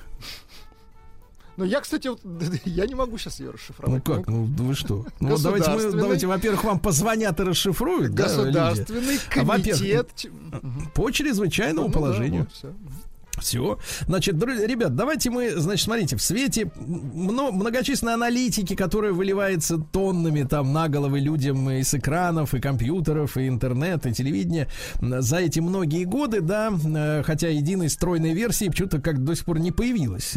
Вот, но тем не менее, как вам кажется, м, М1, давайте, не, не М1, просто единичку на номер наш телеграм-портал, плюс 7967 103 553, через телеграм отправьте, да, это бесплатно. Цифру 1, если вы думаете, что ГКЧП это был цирк. То есть реальных целей у этих людей не было, э, так сказать. Просто надо было как-то, ну, перезапустить игру в другом направлении. Да. А, два, двойка, нет, действительно, они пытались, старались, но вот по каким-то причинам не вышло. Не удалось. Да, ну, победила демократия, ну, это то, что в телевизоре мы видели. Или какие-то силы, так сказать, им помешали непонятные, или кто-то их подставил, кто-то там, например, кто был на Черном море в этот момент, да, вот, и так далее. Итак, единичка на 0 плюс 7 967 103 5533 через Телеграм. Это был цирк, клоунада, ну, то есть спектакль какой-то некий, да, в котором, соответственно, многие искренне участвовали из тех, кто был не в курсе, что их в темную используют. Э, Двойка нет, все было всерьез, по-настоящему. Вот, только вот как-то вышло так кривовато немножко, мягко говоря. А, И большой разговор. Давайте просто вспомним с э, нашими нашими слушателями, да, со старичками 728-7171, а где вы были в эти дни? Да? И что вы, главное, тогда чувствовали? Вот э, ощущения. Я, честно говоря, пережил, я могу сказать честно, я пережил целую эволюцию, наверное, своих э, чувств. То есть мне было 18 лет, я был революционер. Потенциальный. Да, Не потенциально, а по кинетически. Я ходил все эти три дня по Питеру, по Ленинграду. Я говорил с людьми, участвовал в стихийных митингах. Меня все это очень волновало. Я был, у меня горело сердце, горели глаза. Потом я уже понял, в чем я участвовал, но это произошло гораздо позже. Да, давайте начнем с вас. Э, Давайте Вячеслав, он был постарше немножко меня в то время. Да, Слав, доброе утро еще раз. Доброе утро. Слав, что Ну, вы у меня как здесь вы помните, да? Вот с двух сторон. С, двух- с одной стороны, моя сторона, да. Я э, в этот день должен был ехать на Александровский телевизионный завод и получать телевизоры. Я понял вот этот темный экран, сидят вот эти рожи ужасные. Для меня это вот морально-психологически полный крах. Даже только думал, вот сейчас у меня жизнь начнется. Наконец все это коммунистическое мракобесие закончилось, потому что я начал там что-то ковыряться, какие-то предпринимательства, палатка у меня уже даже была, что-то там продавать начинал. И тут мне казалось все. Причем мне казалось, что у меня сейчас такая крутая будет сделка, я там телевизор в 50 купил. И их нужно было ехать получать. И тут раз утром вот это заявление, я думаю, ну все. Ну, в телевизор, кстати, я получил. Ну вот, потом следующий момент, когда а, выступает Гайдар, если вы помните, призывает всех идти защищать Белый дом. И я помню, что я, естественно, беру, надеваю штанишки, там, э, шапочку, иду в сторону. И вот Тверская, знаете, такая серая, унылая. И знаете, люди идут все в сторону Белого дома. Никто друг другу... не- Нет такого, что «О, давайте возьмемся за руки, пойдем, защитим демократию». Нет, такая мрачность полная. Все идут сторону Большого о, Белого дома. Но вот как бы каждый идет не единой толпой, а каждый за себя, но вот все идут. И вот я понял, что я к Белому дому подхожу, люди невооруженные, начинают вот где-то собирать какие-то баррикадки, да, камушки какие-то свозить. Я думаю, блин, какая чушь. Очень много встречал своих однокурсников там. И а, помню, что заявление одного парня, я встречаю там Пашу Третьякова, говорю, Паша, ты что здесь делаешь? Ты же всегда такой был спокойный, нейтральный. Он говорит, я не хочу участвовать, но я хочу наблюдать. Я, ну вот. И, а всем остальным, я очень советую, в том числе вам, Сергей, э, вышла книга воспоминаний Михаила Полторанина. Если вы помните, был такой у нас министр по печати и коммуникациям. И он четко говорит, что, ребята, ГКЧП – это полное авторское Горбачева. Горбачев назначил у людей, кто там будет. Горбачев лично все это организовал. Это, конечно, был спектакль. Никакого, на самом деле, ГКЧП в плане то, о чем вы спрашиваете, это по-настоящему или это игра? Михаил Полторанин утверждает, что, ребята, это четко горбачевская интрига. Хорошо, хорошо, спасибо, Слава, вам, друзья мои. Как вы думаете, все-таки, тем не менее, основываясь на своих воспоминаниях, эмоциях и, и тех материалах, которые вам доступны в последние там десятилетия, э, единичка на номер плюс 7967 103 5533, это была постановка, цирк, двойка, нет, все было пос- на самом деле. А как вы этот день запомнили, вот 30-летней давности? Конечно, это было почти, почти неправда уже, да, столько лет прошло. А, Валерия, давайте послушаем, он э, дозвонился из Зеленодольска, из Татарстана. Валерий, доброе утро. Добрый день. Доброе Добрый утро. день. Сергей, добрый день. Да. Доброе утро, Влад. А, в этот день мы должны были выйти из Стамбула на катамаране. А, но капитан нам сказал, извините, ребята, о, сейчас в стране а, произошел переворот. Для нас это было слово какое-то непонятное и новое, потому что мы только в Африке такое слышали, что происходит. Перевороты. Но три дня после трех дней пребывания, когда у нас уже кончились все продукты на катамаране, нас все-таки решили вывести. И когда мы стали подходить э, к своим берегам, капитан вдруг сказал, ребята, все наверх, надеть спасательные жилеты, сумки оставить внизу. Мы, когда мы подошли к своим берегам, на нас были направлены жерла пушек наших кораблей. То есть вы понимаете, в каком мы состоянии находились. Все стояли, держались за борт. Да. А, Да, вот такая, такой, такой штрих, да, к портрету тех дней, друзья мои маленькие. Спасибо, Валерий, вам большое. Сережа, давайте из Москвы послушаем. Сережа, правда, 41, он, так сказать, э, сколько, школьником был, да? Таким Школьником, глу- глубоким школьником, да. Сереж, доброе утро. Доброе утро. Добрый Сереж, день. вам сколько было лет-то в этом, в тот год? Ну, простая арифметика. Вот. Десять. Нет. Ну, там, да. Вот. Вот эти события, я помню э, счастливое ну, лицо моего дяди, который говорил, ура, свобода. Вот. Хотя, с другой стороны, это он гонял с паспортом, ну, как-то так. И так был Вот. свободен, да? Да, естественно. Вот. И все видеомагнитофоны по- появились гораздо раньше, чем они были. Неважно. Э, В общем, э, все эти события, они привели к событиям 93 года. Когда Ну, я да, лично помним. увидел, увидел, уви- увидел э, милицейскую шапку, а в ней лежали мозги. Вот так вот, да. Вот весь, спасибо, как бы- спасибо, Сережа, вам за звонок. Давайте Ивана из Москвы послушаем. Вань, доброе утро. Доброе утро. Это наш Ваня, ты слышишь, Владик? Мгм, Прекрасно. Да, слушай, мне, представляешь, сейчас сказали, Иван, Москва, 47, я говорю, уже 50. Да ты что? Да. А голос на 47. Представляешь, как Голос Да, я- молодой, да. Да, да я выгляжу еще на 40. Что вы. Ну, какой ты, каким ты помнишь этот день, вот 30 Слушай, лет ты назад? знаешь, я вот сейчас я никогда об этом не думал. Кто, что, как-то глубоко не вдавался. Я пришел из армии, представляешь, да, вот э, этим летом. Да. И поэтому, когда происходил ГКЧП, я сидел э, в России, в западном ход такой был. В Там гостинице. был вот ресторан, да, в гостинице «Россия», в западном уходе. Мы безумно бухали, вот, нам было наплевать на все эти э, комендантские часы. Вам было ну, вот, хорошо. часы. Да, было хорошо, понимаешь, в чем дело. И как-то, в общем-то, так он достаточно незаметно Давай так, было внутри хорошо. И внутри, он да. прошел Да, очень, стороной этот переворот. Да, хорошо и Любили- целостно. Любили, дрались, понимаешь. так Любили, что- дрались и все, да, было хорошо. Ну, понятно, что такое дембельнуться. Давайте Александра из Москвы послушаем. Ему 55. Саш, доброе утро. Да, доброе утро. Да, Э, пожалуйста. Я даже больше хочу рассказать не про свою реакцию, да, а про реакцию моей бабушки, да, которая пережила в свое время голод на Волге и вот те события революционные. А, Ее реакция была простая. Она пошла в магазин, купила спички, и мне сказала, «Э, внучек, нужно еще купить сухарей, э, и немножко нужно купить еще сахара, потому что основное как бы я купил. То есть э, э, вот каких-то эйфорических таких э, детских вещей в моей семье не было. И вот это воспринималось все как, в общем-то, нехороший предвестник. Потому что могло повернуться в эту сторону, могло повернуться в другую сторону. А, а люди помнили голод, помнили э, гражданскую войну, и вот э, это произвело на меня сильное впечатление. Да? Есть, Спасибо, спасибо, а, спасибо, Саша. Давайте еще Наталью Семеновну послушаем из Амурской области. Она дозвонилась, ей 69. Наталья Семеновна, добрый день.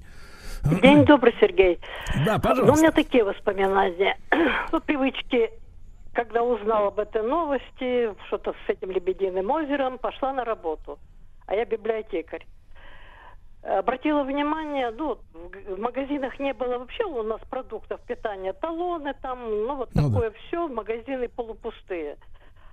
Иду мимо своего завода, смотрю, стоит военный грузовичок, и там курочки продаются, мука, заменители сахара. И почему-то обратила внимание, сказки Пушкина маленькие шоколадки. Ну, пробежала я мимо, думаю, на работу надо спешить. День рабочий прошел, возвращаюсь. С работы иду мимо магазина, возле магазина напротив опять стоит два прилавка с этим же самым набором. Плюс Опять еще рыба-ментай. И еще И ментай. мука. И, а еще и растительное масло. Это же был страшный дефицит. Да, Ну, домой пришла, включила приемник ВЭФ, достала. да. Смотрю, глушат. Ну, помню, понимаете этот термин, Ну да, да. Глуш- глу- глушку. Глушат. Думаю, надо поискать э, ну, англоспикающих этих самых радиостанций. Есть же привычка на Руси ночью Ну да. слушать BBC. Ну да. Включила, послушала, думаю, в Москве танки, переворот, Горбачев где-то. Думаю, что в стране происходит, родные Вот мои? так вот, да, да. Спасибо, спасибо большое, Наталья Семеновна. И цифры, Владик, давайте А, мы Цифры все... следующие. в Два- предвкушении. 20% считают, что да, клоунада, а 80% не считают так. да. А 80% И пришло сообщение, человек Да. пишет, Владислав пишет, а я стрелял из танка по Белому дому. Вот и встретились, да? Сергей Стилавин его друзья на маяке.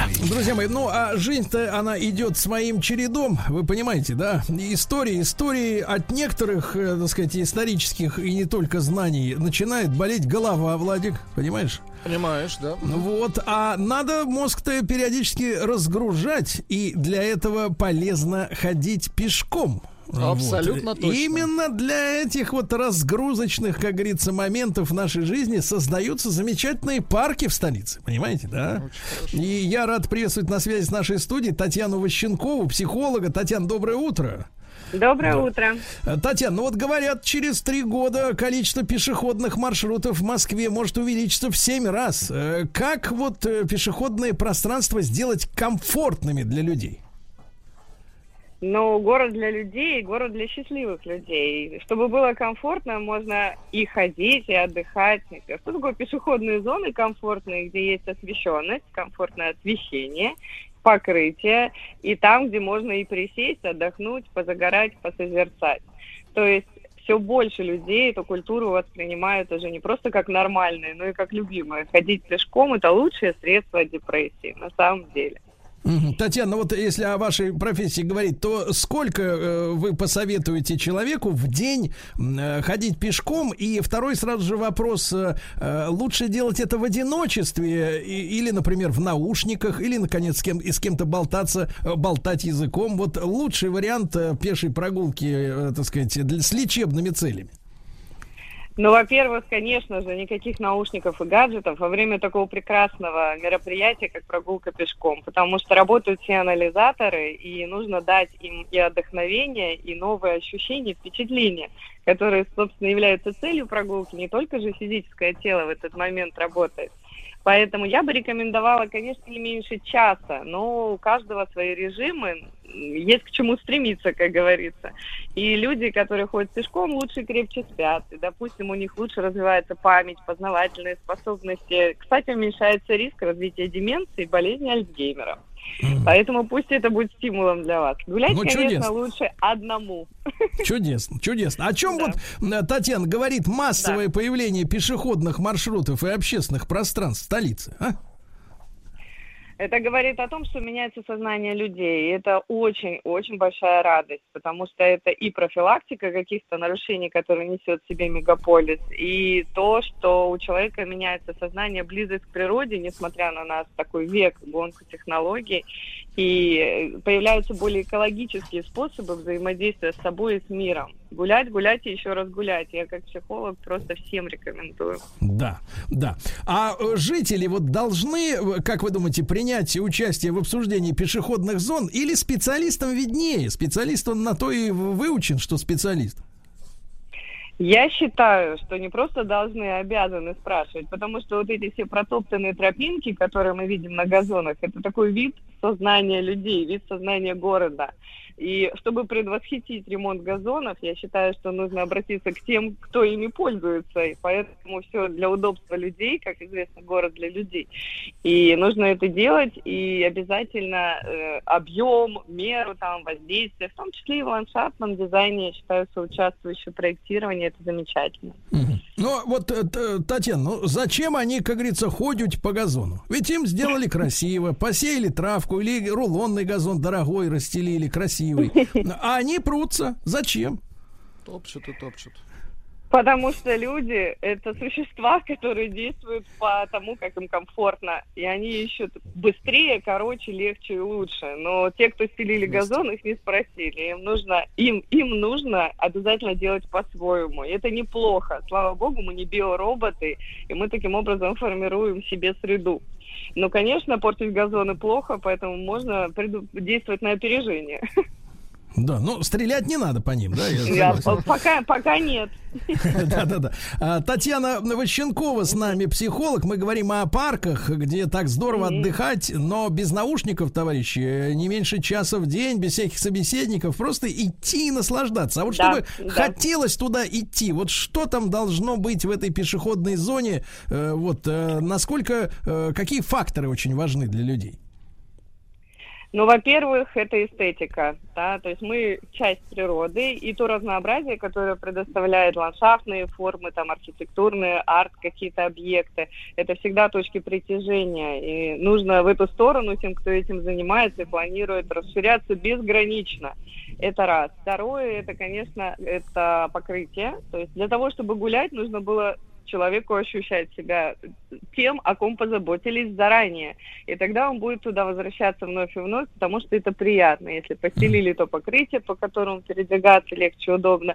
Ну и, как я говорила, уже должны быть зоны отдыха, продуманные на равном расстоянии скамеечки, шезлонги, какие-то там возможности э, для того, чтобы поиграть в настольные игры. Это тоже зоны точки притяжения. А как вы думаете, э, можно ли совмещать вот прогулки в парке и, например, так сказать, э, так сказать, возлияние? Ну, конечно, я вам скажу нет, категорически Очень еще хорошо. раз нет. Очень. Поэтому в парках нет места ларькам и палаткам, правильно? Стоп, алкаши. Нет. Да. Нет, Вот. стоп алкаши, это правда. Да, Татьяна, ну и, наконец, вот какие ваши любимые пешеходные маршруты э, в московских районах? Вот где вам понравилось в последнее время? Ну, я как человек, любящий водные стихии, водную гладь, я люблю набережные, люблю парки, в которых есть э, искусственные водоемы, которые благоустроены именно вокруг воды. Из новых э, пешеходных зон все, что касается набережных, и Москва-реки, я люблю очень Ходынское поле, я люблю реставрированный Северный речной вокзал, огромное пространство для творчества. Прям вот и всем рекомендую. Вообще Москва это просто ты вышел и пошел, и все прекрасно. На самом деле 10 лет назад и сейчас это два разных города. Поэтому гуляйте, дорогие слушатели, и это будет вам счастье. Мгм. И э, как вы рекомендуете вот одеваться для этих прогулок? Одевайтесь так, чтобы вам было на выходе очень холодно, ну хотя бы чуть-чуть прохладно, чтобы ваша прогулка была комфортной, да, и чтобы она принесла пользу для тела, обязательно должна быть э, вентиляция, и ткани должны быть естественные, и ни в коем случае не синтетика. То есть, то есть Владик, э, по- Выходить пла- с вин- плавки, по- плавки покороче. Нет, плавки с вентиляцией. Очень хорошо. С вентиляцией, Да, да. да, да. Ну, Татьяна, спасибо, э, спасибо. Полностью разделяю ваше мнение о благо, э, так сказать, э, о благом воздействии на человека пеших прогулок. Татьяна Ващенкова, психолог, была с нами. Товарищи, ходите ногами.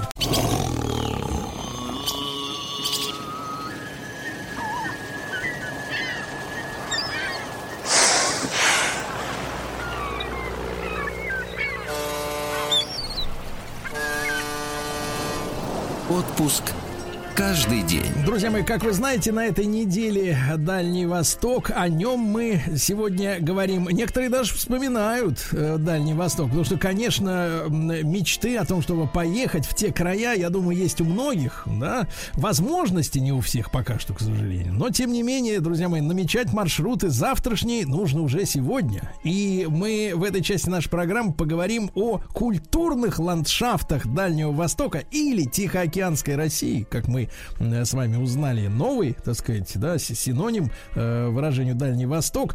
Э, Я рад вновь приветствовать в нашем эфире Юрия Викторовича Латушко. Э, Мы с ним уже во вторник э, познакомились, да, когда говорили об островах залива Петра Великого. Э, Юрий э, Викторович является заведующим лабораторией, ведущим научным сотрудником Института истории, археологии и этнографии народов Дальнего Востока, Дальневосточного отделения Российской Академии Наук. Э, Юрий Викторович, добрый день. Э, У нас утро. у вас... Здравствуйте. Да, еще раз. Да, у нас э, Прямо. конец дня уже у нас. Да, да, да, конец дня. А, Юрий Викторович, ну, мы начнем э, с общего, да, с географии и природы Дальнего Востока, вот с вашей точки зрения, да. Что, что вот нам в первую очередь здесь интересно? Хорошо, я начну с природных ландшафтов очень кратко и перейду к культурным. Пока и постараюсь показать, насколько это все взаимосвязано, особенно на примере истории и культуры коренных народов, которые у нас здесь обитают. Немножко об этом тоже предлагаю поговорить. А, ну, что такое Дальний Восток? Э, Сейчас опять будем напоминать какие-то энциклопедические данные. Э, Я думаю, многие знают, э, что он огромен с точки зрения, по крайней мере, европейской части России. Да, это порядка 7 миллионов квадратных километров, э, что, в общем-то, ну, если не половина, то процентов 40-45 территории России в целом. Э, Это, естественно, огромная территория, которая простирается от э, арктических районов до наших муссонных южных территорий. Ну, это если карту представлять, да, то мы пойдем, наверное, с севера на юг и посмотрим, вот бегло так, э, взором бегло посмотрим. Это у нас Камчатка, это у нас Чукотка, э, южнее у нас там пойдет Магаданская э, область, Хабаровский край, э, значит, э, и потом мы плавно подходим к водоразделу рек на реке Большой Амур. И пе- пе- переходим к Хабаровскому краю, Приморскому, а чуть западнее у нас Амурская область. У нас новые территории, как вы знаете, в Дальневосточный федеральный округ включены. Это, собственно, Бурятия. А, И э, в этом смысле Дальний Восток вот в таком административно-территориальном он очень большой. Если же мы возьмем по природе непосредственно поговорим, то, конечно же, э, у нас будут очень такие контрастные территории. Основные контрасты у нас будут связаны с тем, где, э, ну, насколько северно, да, территория удалена, э, и э, насколько она близка к океану. У нас довольно э, ровный будет климат э, приморский на севере. Э, там же у нас есть тундры, лесотундры. Потом большая тайга начинается огромная, она еще хвойная.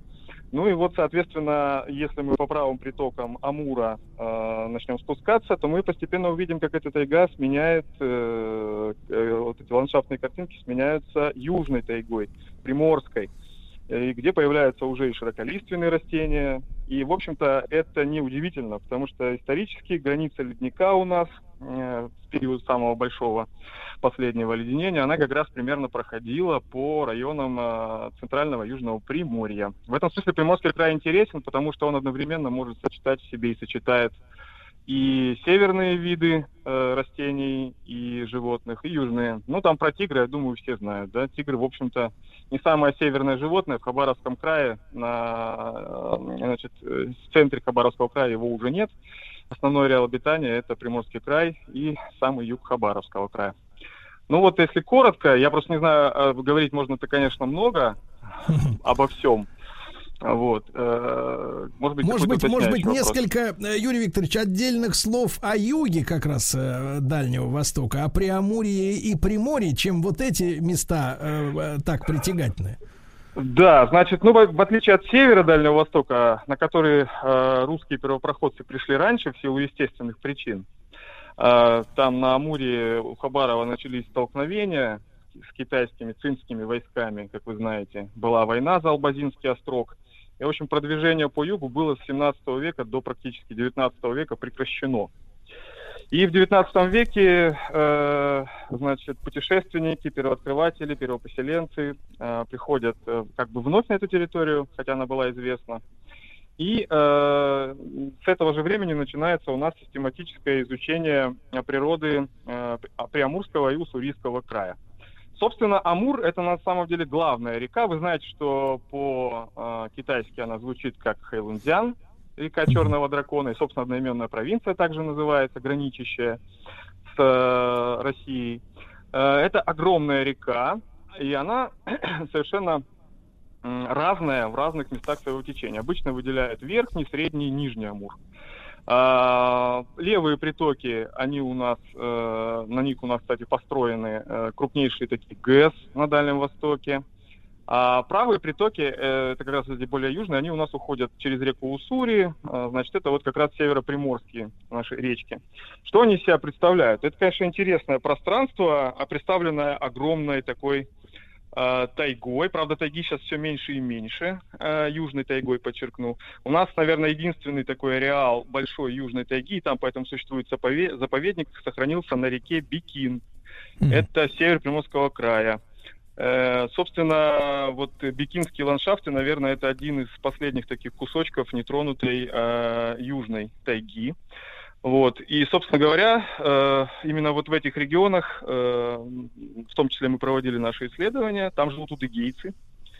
Вот. э, Значит, по Амуру, э, древнее население Амура, я уже говорил, может быть, в прошлый раз, оно у нас с неолита присутствует, даже раньше окладников находил палеолитические стоянки, но с неолита у нас четко формируется местный такой локальный тип культур археологических. А, Если посмотреть по реке, то у нас получается, что э, э, значит, э, из малочисленных народов больше всего у нас там нанайцев, это порядка 12 тысяч человек, они живут в районе вот южнее, ниже по течению от Хабаровска. Вот. Удыгейцы живут по правым притокам в Хабаровском крае у нас. И далее мы увидим большое число таких небольших совсем народов, типа ульчей, а, в устье Амура живут нивхи.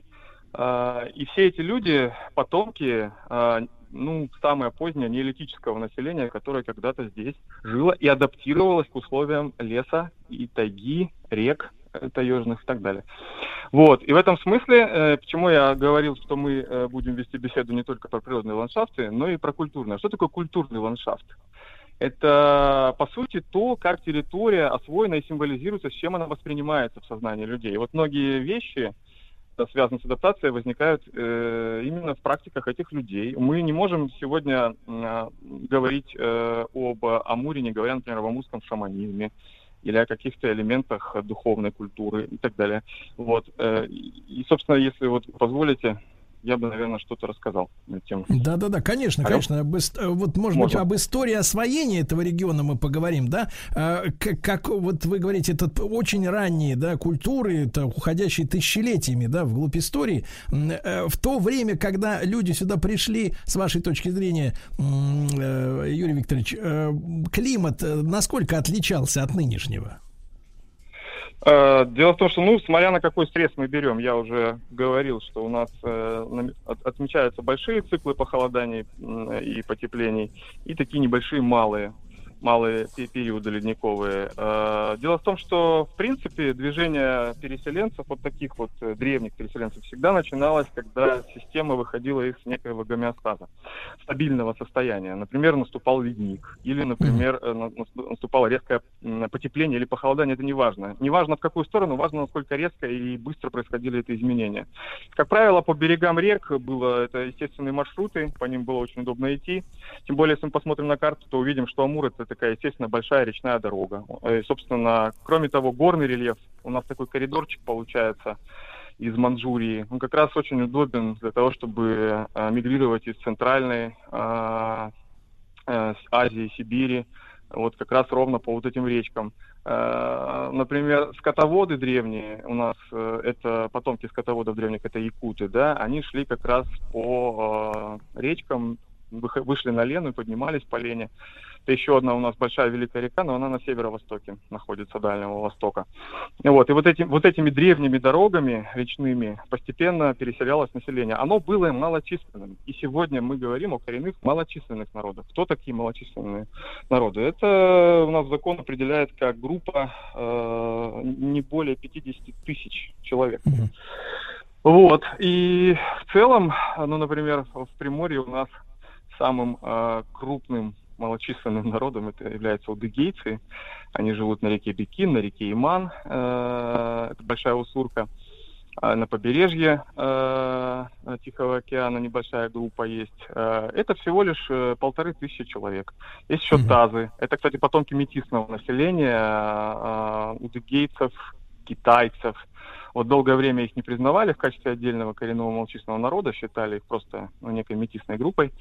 А в последние годы их учитывают как еще один коренной малочисленный народ, а их там, по-моему, человек 250 всего. То есть это очень небольшие, небольшие группы людей.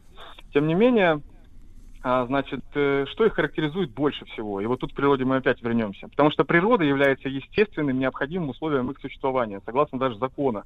Значит, это люди, которые исконно проживают на данной территории и занимаются своими традиционными промыслами.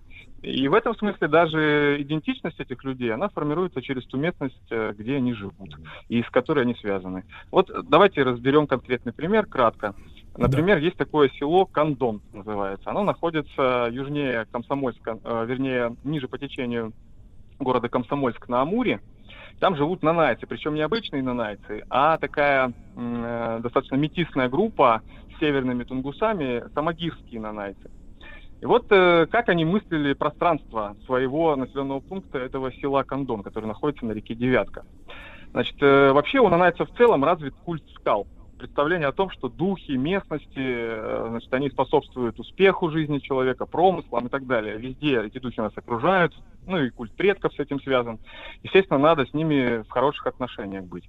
И вот к комплексу промысловой обрядности нанайцев относится культ почитания хозяев гор, скал и других объектов. Поэтому, что интересно, в окрестностях села Кандон компактно расположен целый комплекс из трех основных мест поклонения. Это скалы священные. Кайласон, это переводится как спящий дракон, это или черепаха-дракон. Это известный культ у тунгусно-мажурских народов. А, И, значит, как представляется само село? Каждая часть села – это какая-то часть этого животного мифического. Например, э, через реку напротив стойбища Кандона располагается Миава. Это сердце дракона. Миава, кстати, там сейчас знак такой стоит, День Победы написано. Вот можете, э, если найдете село Кандон в интернете, посмотрите. Изначально это было место для э, от- отправления различных культов. То есть это такое самое, в прямом смысле, сердце села. Ниже по течению дракона находится э, голова, э, это кондо, отсюда и название.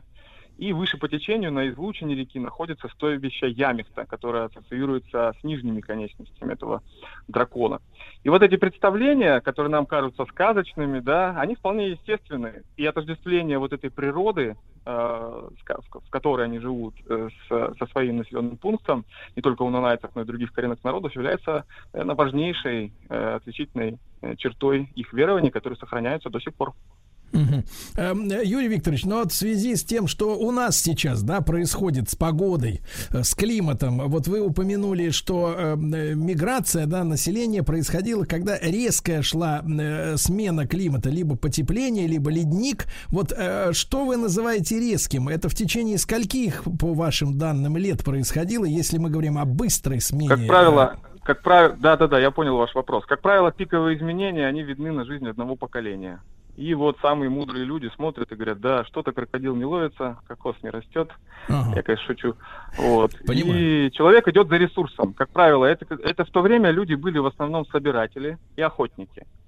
И поэтому вот зверь уходит, даже скорее можно так сказать, зверь ушел, и за зверем а, уходят и охотники. И помнится, в советское время был такой известный фильм «Куда ушли киты». Mm-hmm. Вот. А на самом деле фильм о некой культурной экологической катастрофе у коренного населения Берингии, которая mm-hmm. произошла в свое время. Mm-hmm. да. Юрий Викторович, а вот за соседние, ну, условно говоря, такие крупные группы, как японцы, корейцы, китайцы, оказывали влияние на жизнь э, народов? Вот, да, его? да, безусловно, безусловно. Однако у нас раньше была такая тенденция считать, что, и это, кстати, отчасти связано с нашими китайскими коллегами, которые, конечно же, исходя из своих представлений, считают, что Джунго Китая это как бы середина мира. вот. На самом деле нет. Это было, это было синкретичное объединение верований всевозможных. Ну, например, э, у тунгуса манжуров, особенно у южных, у манжурской группы, да, на которых, ну, вот они, получается, по Амур живут, по Сунгари, да, и они непосредственно связаны с территорией Китая. Значит, являлись родственниками тех самых цинов, которые завоевали Китай дальними такими, вот, в 17 веке. И долгое время эти связи и поддерживались. А вот у них есть верховное божество Эндури, э, такой верховный бог, Uh, он распоряжается различными стихиями и так далее.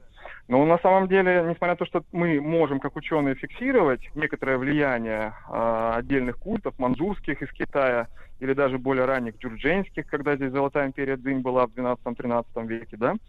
Тем не менее, мы можем говорить, что они возникли, не, несмотря на то, что влияния эти были, э, они все-таки э, трансформировались именно на, на местной, на местной шаманистской этой базе представления верований.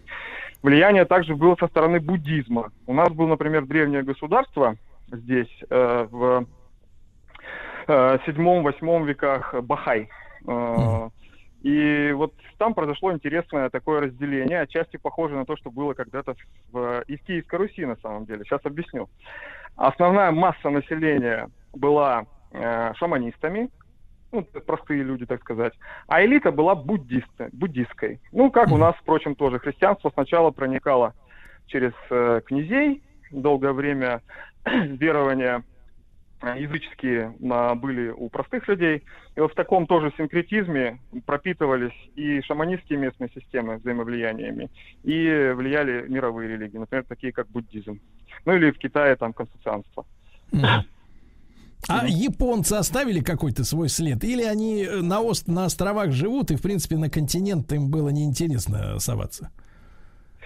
Э, японцы, конечно, это изолятор островной, но э, у японцев есть тоже происхождение, вернее, теория происхождения японского народа, которая тесно связана с тунгусо-манчжурскими народами. Поэтому им всегда здесь было большой, э, они проявляли большой интерес к этногенезу коренных народов. Ну и самая, как бы, наверное, центральная проблема, которую все знают, это айнско-японский вопрос, да? Кто такие айны? Айны долгое время, на самом деле, Э, тут надо просто разделять айнов как этничность, это позднее явление, и как некий такие генетический набор а, признаков. Да, вот айны на самом деле в этом смысле, наверное, будут а, родственниками а, еще группы алтайских народов, которые переселялись э, на рубеже Плестоцена-Голоцена. Конечно, айнами себя они, мягко говоря, не осознавали. И, возможно, и они участвовали в этногенезе японского населения в том числе. А в 19 веке Айны, э, значит, Япония, когда у нас там вот этот пол Сахалина еще тем более отжали, Да-да. а, после известной войны русско-японской, да, вот там сложные были отношения. Айны находились на таком, знаете, перекрестии политики. Когда в одном случае айнов считали работающих или сотрудничающих с японцами, японцы полагали, что они какие-то... Что это такие. русские шпионы, да? Ну да. Да, да, да, да, да. На самом тяжело. деле, да, на самом Тяжело. деле судьба тяжелая, и этот раздел, он закончился тем, что Айнов просто выселили в- Да. после 45 года, как вы Да. знаете, с территории Сахалина. И, в общем-то, проблема до сих пор это актуальна и нерешенная. Да. Понимаю. Друзья мои, э, Юрий Викторович Лату- Латушко был с нами, заведующий лабораторией и ведущий научный сотрудник Института теории, археологии и этнографии народов Дальнего Востока.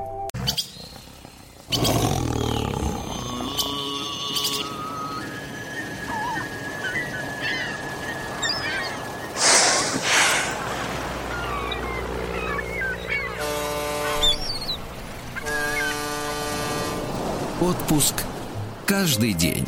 Друзья мои, ну что же, э, отпуск каждый день это наш проект, э, который рассказывает о путешествиях по всему свету от Дальнего Востока. Дальний Восток это сейчас, на этой неделе наш главный герой до Западной Европы, включая Африку. И вы знаете, не только мы в утреннем шоу э, занимаемся этой темой. Картаев и Махарадзе расскажут о том, каков у Хабаровского края потенциал и развитие. Вы понимаете? Очень хорошо. Так. А что Свистун? До Магадана, наконец, его довезли. Очень хорошо. Николай Свистун Молодец. сегодня в Магадане. Но вы не надейтесь, не, не, так сказать, билет в обратный конец тоже есть. Да. Ну что же, э, друзья мои, а мы поговорим о том, как нашему человеку можно прогуляться с китами. Вот О! вы, Владик, мечтаете об этом, я знаю. Абсолютно Мы можем точно. вам однажды это устроить, да. Я рад приветствовать э, в нашем эфире Арину Шарапову, Арину до... э, Шумакову, господи, простите, пожалуйста. Арину Шумакову, Арин, доброе утро. Доброе утро. Да, мы с Ариной уже познакомились, когда говорили об Африке. Владик, вас не было, а мы вот э, обсуждали пигмеев и прочие страсти жуткие. Да, да, да. Арина является путешественницей, блогером. У нее 3 миллиона подписчиков. Я вам завидую, Арина. Меня в Инстаграме забанили. Вот. Бывает, вам нужно завести другой аккаунт, и я думаю, что все получится. Главное не нарушать правила Инстаграма. Ну, правила, да, там правила писаны кровью, я То есть понимаю. ничего не писать. Ничего, молчать, то есть, да, постить фотографии Фотографировать. Китов, да, да, да. фот. А, Вот, значит, Арина, ну, а вы скажите, пожалуйста, вот я, насколько понимаю, из темы нашей программы, вы с Китаями, э, с Китаями, с Китаями прогуливались, да? Вот лично. Проплывали. Проплывали. Проплывали. Ну, вот, а, а скажите, вот что чувствует, давайте с эмоциональной точки зрения начнем, Э, что чувствует человек, когда вот рядом с ним, он на каком-нибудь там катере, бронекатере, да, плывет, а рядом с ним вот эта штуковина из-под воды выходит, вот что это за ощущение внутри тела организма? А, Я хочу сказать, я хочу немножечко поправить ситуацию. Мы были даже не на катере. А, Есть такой э, САП. Это доска, и ты сидишь на доске, у тебя в руке весло, и ты на поверхности воды находишься. Ты даже не в лодке, а рядом с тобой плавают киты. Одномоментно однажды в бухте Врангеля мы с дрона сняли 67 китов. А, в общем-то, там, ну, наверное, 2-3 гектара, не больше. То есть это все кишило китами. И ты сидишь на вот, этой, на вот этом маленьком сапе, и под тобой слева, справа, со всех сторон просто все кишмя кишит китами. Это, наверное, самое необычное, что я испытала когда-либо в своей жизни, а поверьте, я ну, видела очень много чего.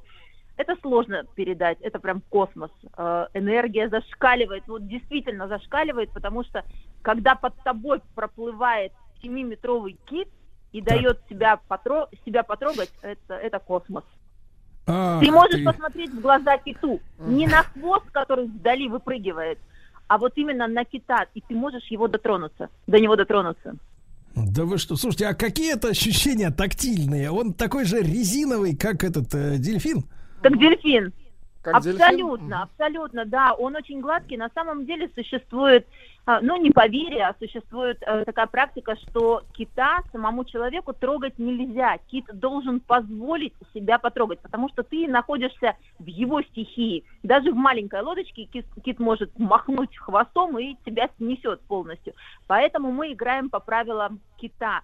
И, конечно, всем хочется потрогать кита. И у меня случилась такая ситуация, что кит разрешил мне себя потрогать. Но я, наверное, в тот момент, я очень испугалась, потому что я сидела на сапе, я аккуратно увидев двух китов, которые шли параллельно друг другу, я начала за ними подгребать. Они ровненько-ровненько шли, и я за ними плыла.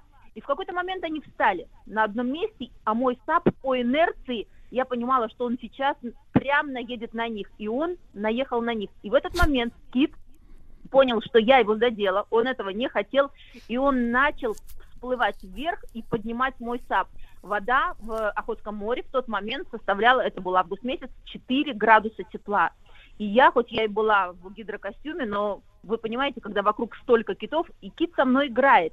Непонятно в тот момент, злой он, не злой, что он хочет. Он медленно-медленно, вот какие-то там несколько секунд, он поднимал мой сап. И когда я уже практически начала с него съезжать назад, он ушел под воду. То есть он разрешил мне через вот этот вот САП себя потрогать. Он меня простил. В общем, но иногда бывают такие ситуации не очень хорошие. Бывают Когда злые киты. Но я думаю, что кит может махнуть хвостом, и, в общем человеку этого будет достаточно. Представляете, Си- семиметровая махина, гренландский кит. Фантастика. Э, Владик, я должен Да. подчеркнуть, что САП это такая надувная лодка. Вот, она Да. похожа, похожа. Малюсенькая, малюсенькая. Ну не как малюсика, она длиной, наверное, метра, ну сколько, два с половиной. Ну, наверное. поменьше кита, скажем Два так. с половиной, Ну, три, да. Поменьше. Да, ну и вот человек там с веслом можно стоять или сидеть на ней. Ну, в общем, да, там э, у нее есть этот такой пластиковый плавничок для стабилизации. В принципе, наверное, Да. Арина как раз с плавничком ты, так сказать, наехала на кита. Задели. А он такой Я острый. наехала, нет, я наехала носиком. Плавничок находится сзади, а так как я шла за ними, э, то я наехала носиком слегка, совершенно слегка. Это делать категорически не разрешается. И там в бухте Врангеля стоит а, группа ученых, э, которые изучают это ученые-китологи. И, конечно, это все снималось с дрона, и меня за это очень сильно наказали. Но они вот взяли на ровном месте и остановились. Я слегка-слегка подгребала, Э, это было нарушение техники безопасности, потому что я должна была ровно стоять на одном месте, они должны были просто плыть. Вот верите, я просто плыла, я не знаю с какой скоростью, совсем-совсем с минимальной. Дорогие, вот давай- дорогие не радиослушатели, не волнуйтесь, э, Арина наказана. Наказана. Наказано, да. Наказана, да. Арина Шумакова с нами. Арин, ну а где это место? Давайте теперь о географии поговорим. Ой, добраться туда достаточно сложно. Эм, Вы сначала долетаете до Хабаровска. А В пути девять с половиной часов. Вы долетаете из Москвы до Хабаровска. Потом а, вы до а, Ангачана а, лет- э, едете на автобусе, либо на джипе, на, на всем чем 11 или 9 ли часов мы ехали. Потом на вертолете мы летели еще полтора часа и плыли на катере еще пять часов. Вот, это вот Погодите, погодите, перерывы формате. были или так вы нон-стоп, как сели э, в шарике, Мы так и... нон-стоп, да, мы нон-стоп ехали. Мы нон-стоп почти сутки добирались до Шантарских островов. Это полная изоляция. Чтобы вы понимали, э, там не ловит ни связь, ничего нет совершенно. Несколько раз пытались Шантарские острова, Шантарский архипелаг обжить. Но из-за суровости климата все было бесполезно. Там стоит одна метеостанция еще с середины прошлого века, и все. Больше огромное количество непуганных животных, непуганных птиц, киты приходят туда на социализацию в бухту Врангеля. Сейчас, На, кстати, на на острова социализацию? это Это, что вы вкладываете под слово, слово социализация? Киты а, очень умные интеллектуальные животные. И когда рождаются у них малыши, их нужно социализировать, их нужно научить, как вести себя, как защищаться от нападения касаток. Бухта Врангеля очень мелководная. Максимальная глубина достигает 7-8 метров. А, Касатка – их самый главный враг. Касатка нападает из глубины. Да. А, Касатка подмеривает под кита. Ей А нужно кто, а кто порядка такая, 20 Арина, а кто такая касатка? Это кто? Касатка – это единственное существо на нашей планете, у которого нет, представляете, ни одного естественного врага в живой природе. Ни одного. То есть у льва есть, у слона есть, у кого угодно. У Так. касатки нет. Касатка – это Давайте тоже- мы, давайте а, мы станем, станем его врагом. О, Встанем на нет, защиту нет, нет, китов. я, ка- касатка тоже, касатка очень полезное животное, и касатка, их нужно защищать, потому что, к сожалению, касатки тоже находятся на грани Но, исчезновения. но это, э, Но- нет, э, э, Арина, я просто хочу понять, это кто такой-то касатка? Это тоже кит? Это тоже кит, это тоже кит, но хищный, хищный кит. И они бывают плотоядные киты, и бывают те, которые питаются исключительно планктончиком, рыбкой. Вот. Но а, в данном случае мы говорим о хищниках, которые нападают на китов. Они нападают даже на акул, на морских львов, на всех подряд. Это самый страшный хищник в океане. Даже а какого боятся ж, какого ж он размера-то, вот эта касатка? А вы знаете, они бывают разные. То есть в зависимости от вида касатки. а, некоторые особи достигают и 4-5 метров. Она гораздо меньше, чем кит. Но она опаснее. Во-первых, они охотятся стаями. Они гораздо маневреннее, быстрее. И, если честно сказать, они умнее чем кит, потому что у них быстрый и резкий такой скорый ум. А кит, он вальяжный. а, И, к сожалению, э, в Шантарском а, море, вот где бухта Врангеля, мы наблюдали э, с дрона китов, мы их снимали, все киты со шрамами, у них огромные глубокие шрамы, и видно, что, э, слава богу, не все нападения касаток заканчиваются летальным исходом для кита, но вот они все изгрызаны. Касатка такая. Мы видели, как они приплывали э, и гоняли китов. Касатки тоже приводят туда на социализацию своих детенышей. То есть они пока маленькие охотиться не могут, но они могут здорово погонять китов по этой бухте. В общем, А какой есть у тогда, Арина, а какой есть у китов тогда механизм э, защиты от вот этих э, убийц? Никакого, абсолютно никакого. То есть, если э, касатка нападает на кита, а, практически 80% что кит погибнет. Потому что касатка это просто машина-убийца. Против нее не устоит. Есть такая очень прекрасная история, э, она заснята, можно посмотреть ее в Ютубе, как два кита, э, пара, они одновременно, я не помню, э, снимали, то ли National Geographic сняли, то ли кто-то, касатки напали на самку.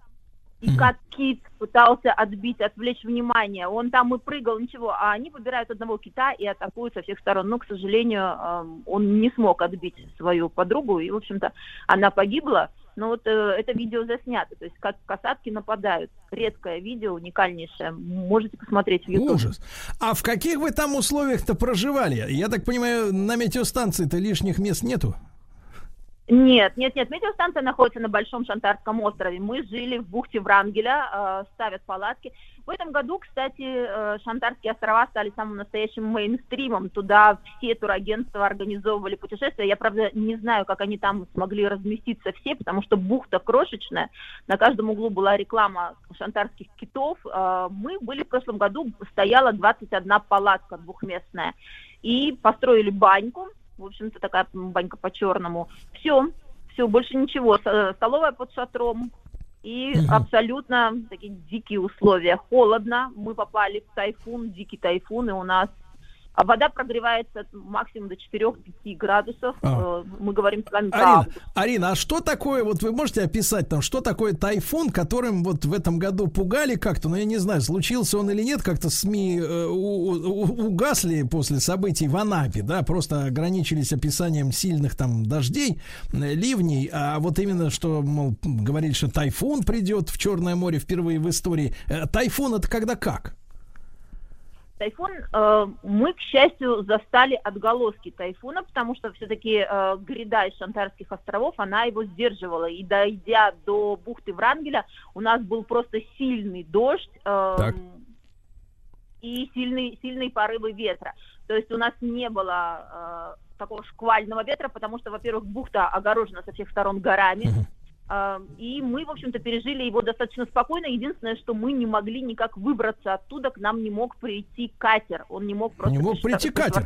Да. Итак, друзья мои, Арина Шумакова, путешественница и блогер с нами. Мы сегодня о китах говорим.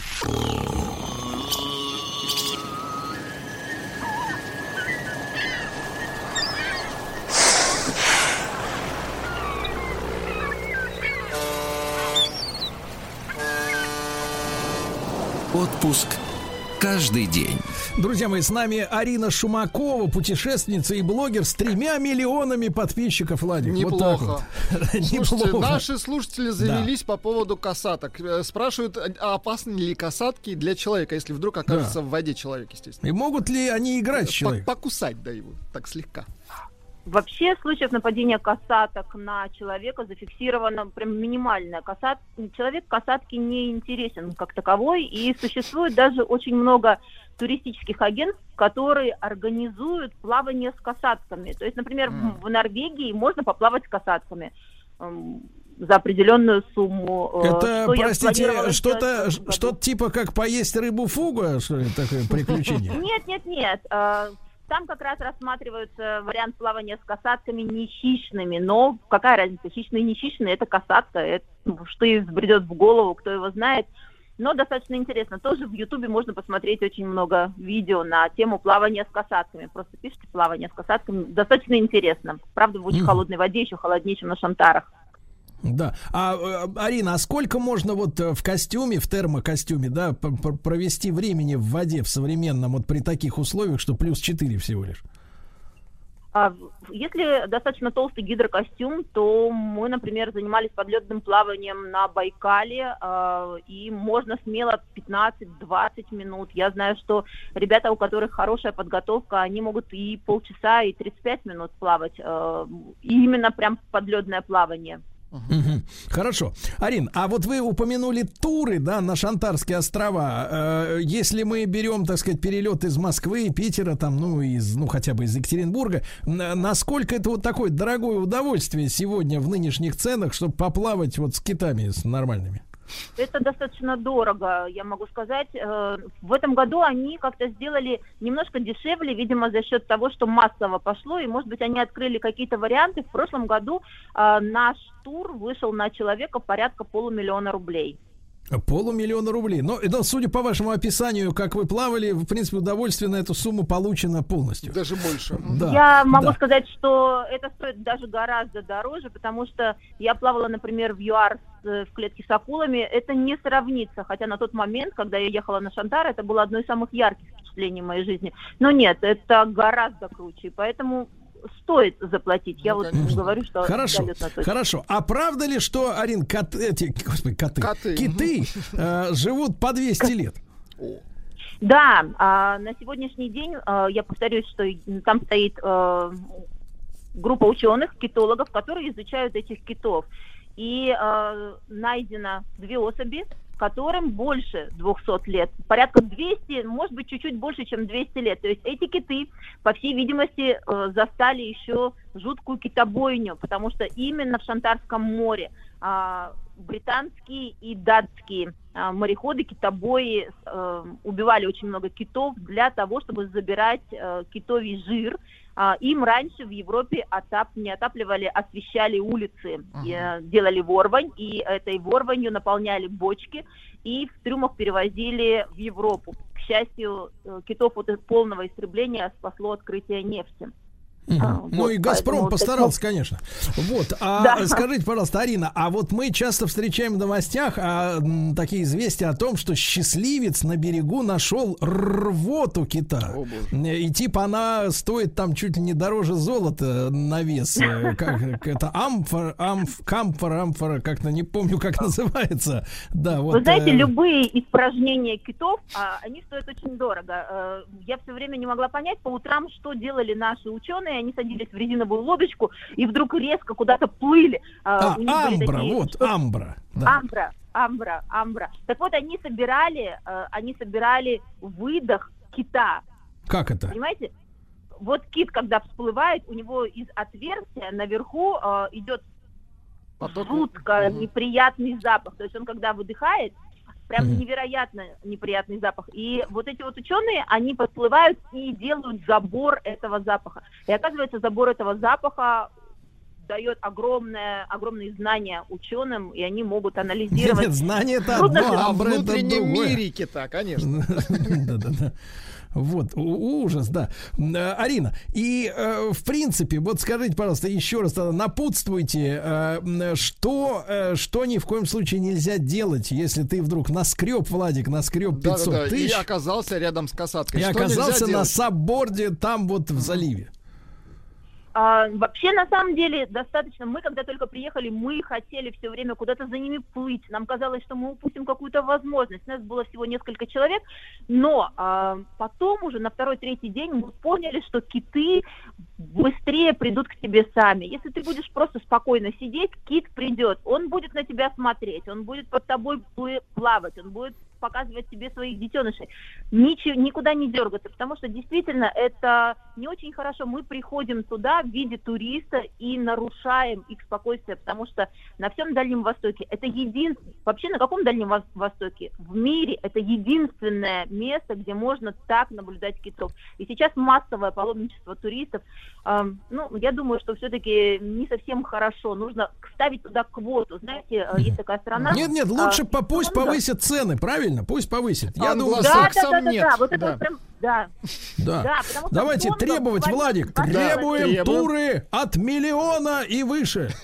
Вот, не меньше, друзья мои. Арина Шумакова, путешественница, блогер с нами была, рассказала нам о китах. Очень захотелось найти 500 тысяч. Погладить, чтобы, да.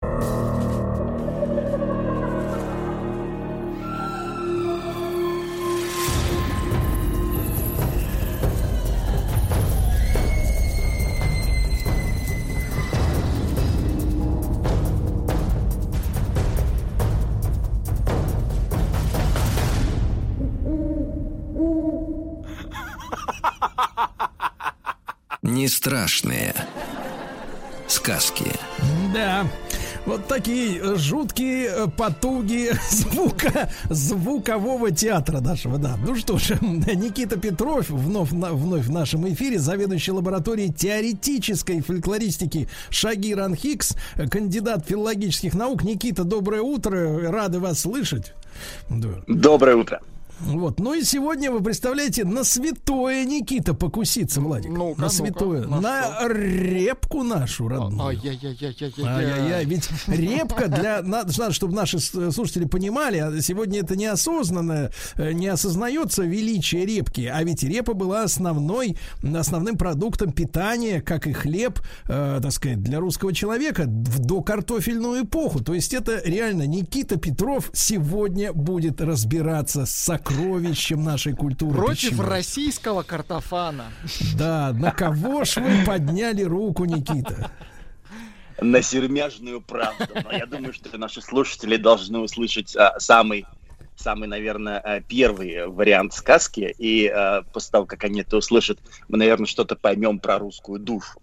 Значит, посеял детка репку, пошел репку рвать, захватился за репку, тянет, тянет, вытянуть не может созвал детка бабку. Бабка за детку, детка за репку, тянут, потянут, вытянуть не могут. Пришла внучка, внучка за бабку, бабка за детку, детка за репку, тянут, потянут, вытянуть не могут. Пришла сучка, сучка за внучку, внучка за бабку, бабка за детку, детка за репку, тянут, потянут, вытянуть не могут. Пришла нога, Нога. Нога за сучку, сучка за внучку, внучка за бабку, бабка за детку, детка за репку, тянут, потянут, вытянут не могут. Пришла другая нога. Ну и так далее, да, и в конце приходит пятая нога, пять ног за четыре, четыре ноги за три, три ноги за две, две ноги за ногу, нога за сучку, сучка за внучку, внучка за бабку, бабка за детку, и, ну, и вытянули репку. А и вопрос, журналистов... вопрос сразу, Никита, да. откуда взялась жучка? В поздних редакциях. Ну, а... Это предтеча да, Франкенштейна, можем... что ли?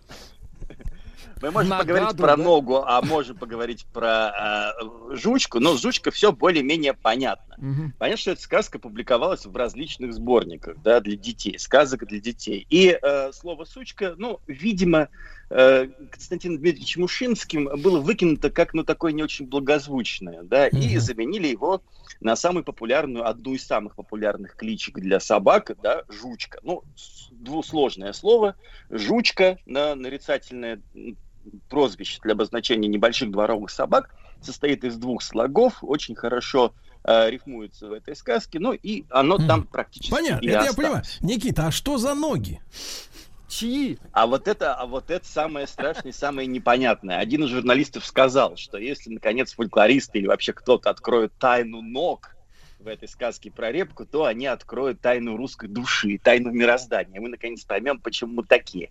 Но здесь есть два а, ответа на этот вопрос. Первый вариант а, это то, что архангельская бабушка, которая рассказывала Харитонову эту сказку, просто поглумилась над фольклористом, да, который такой в очочках приехал и начал что-то записывать. Mm-hmm. Вот. Ну, вот пятая нога пришла, еще нога и так далее. Но вроде бы нет, потому что есть и другие варианты а, сказок, где а, эти ноги как-то фигурируют, да, и с помощью них можно выдернуть эту самую репку. И здесь второе объяснение, наверное, более любопытное. Если мы посмотрим на весь корпус русских сказок, мы увидим, что репа и нога есть еще в одной сказке. Это а, медведь на липовой ноге. Помните, так. когда э, медведь там сажает э, репу, или мужик сажает репу, к нему приходит медведь, и там вершки и корешки, да, и мужик все время его обманывает, и медведь остается ни с чем.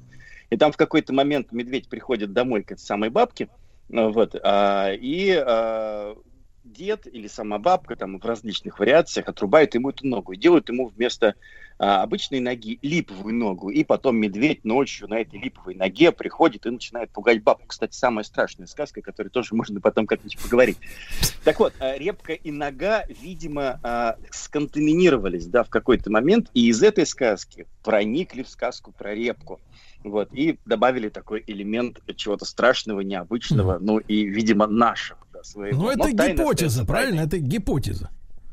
Безусловно, да, у нас есть два варианта с ногами, вот, это гипотеза, но мы будем верить, что все-таки тайна русской души непознаваема, и ноги остаются вот на своем месте. Такая крепкая гипотеза. Да. Ну, я почему, кстати, спросил про жучку, потому что жучка-то это имя собственное, да, а в принципе-то в сказке, кроме как у сучки, ни у кого им, имен-то нет, получается, да, и у ног тем более.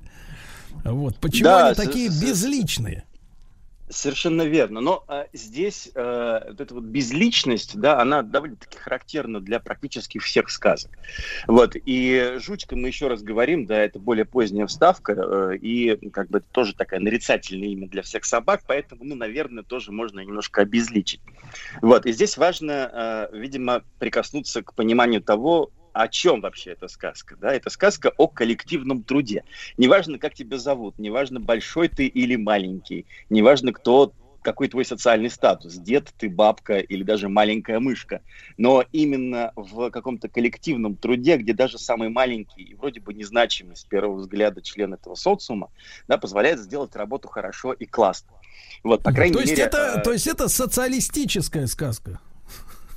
Ну, скажем, коллективистская, да, я бы сказал, по крайней мере, ее интерпретация, вот как, э, как коллективный труд помогает сделать большое дело, э, очень хорошо э, для детей, да, когда взрослые рассказывают сказку, они обычно имеют в виду вот этот вот тайный смысл. Давайте делать дела сообща, и тогда оно сделается классно. Помните же историю про а, прутик и про целый веник, да, когда можно сломать прутик и все хорошо, а вот целый веник не сломаешь.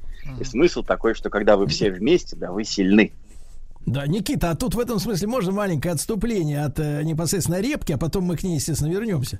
А, вот скажите, пожалуйста, а с вашей точки зрения, э, с, с культурной точки зрения, что происходит с ребенком, если он, ну, вырастает на наших замечательных, любимых, коллективистских, э, общинных, да, вот, э, русских народных сказках, а потом, когда он вырастает взрослым, он вдруг понимает, что он попал-то на самом деле в другую реальность, не в ту, которую описывала сказка, да, модель общества, а в капитализм попал, э, где, собственно говоря, здесь каждый сам за себя, каждый человек человеку волк. Вот это как бы вот э, сознание-то э, трещит по швам от того, что воспитание с измалетства одно, а вот тут вокруг как-то другая картина.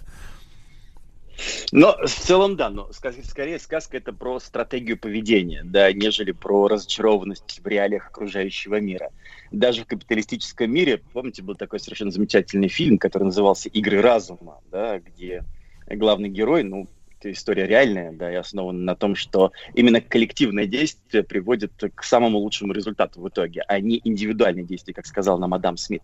И в этом смысле, конечно же, да, это стратегия поведения. И если ты попадаешь в любую ситуацию, домашнюю ситуацию, где нужно что-то делать, либо а, твоя работа, твой офис, целый мир, да, когда ты вроде бы один, ты должен сплотить вокруг себя людей, даже самый маленький член коллектива, например, уборщица в офисе, да, может оказаться тем самым членом да, той самой цепочкой, вот кусочкой цепочки, которая, наконец, позволяет, вытянуть все дело ну, на финальное ура.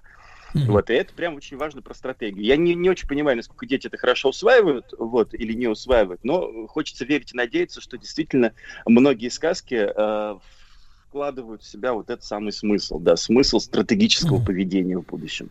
А мы уникальны в этом смысле, что у нас есть, мы можем говорить, у нас есть сказка про репку, про такую, такой овощ, который, честно говоря, в магазине не каждый день увидишь. Да, поставки репы гораздо менее, так сказать, систематизированы, чем бананы и перец чили, который везде лежит, так сказать, и ждет своего пожирателя.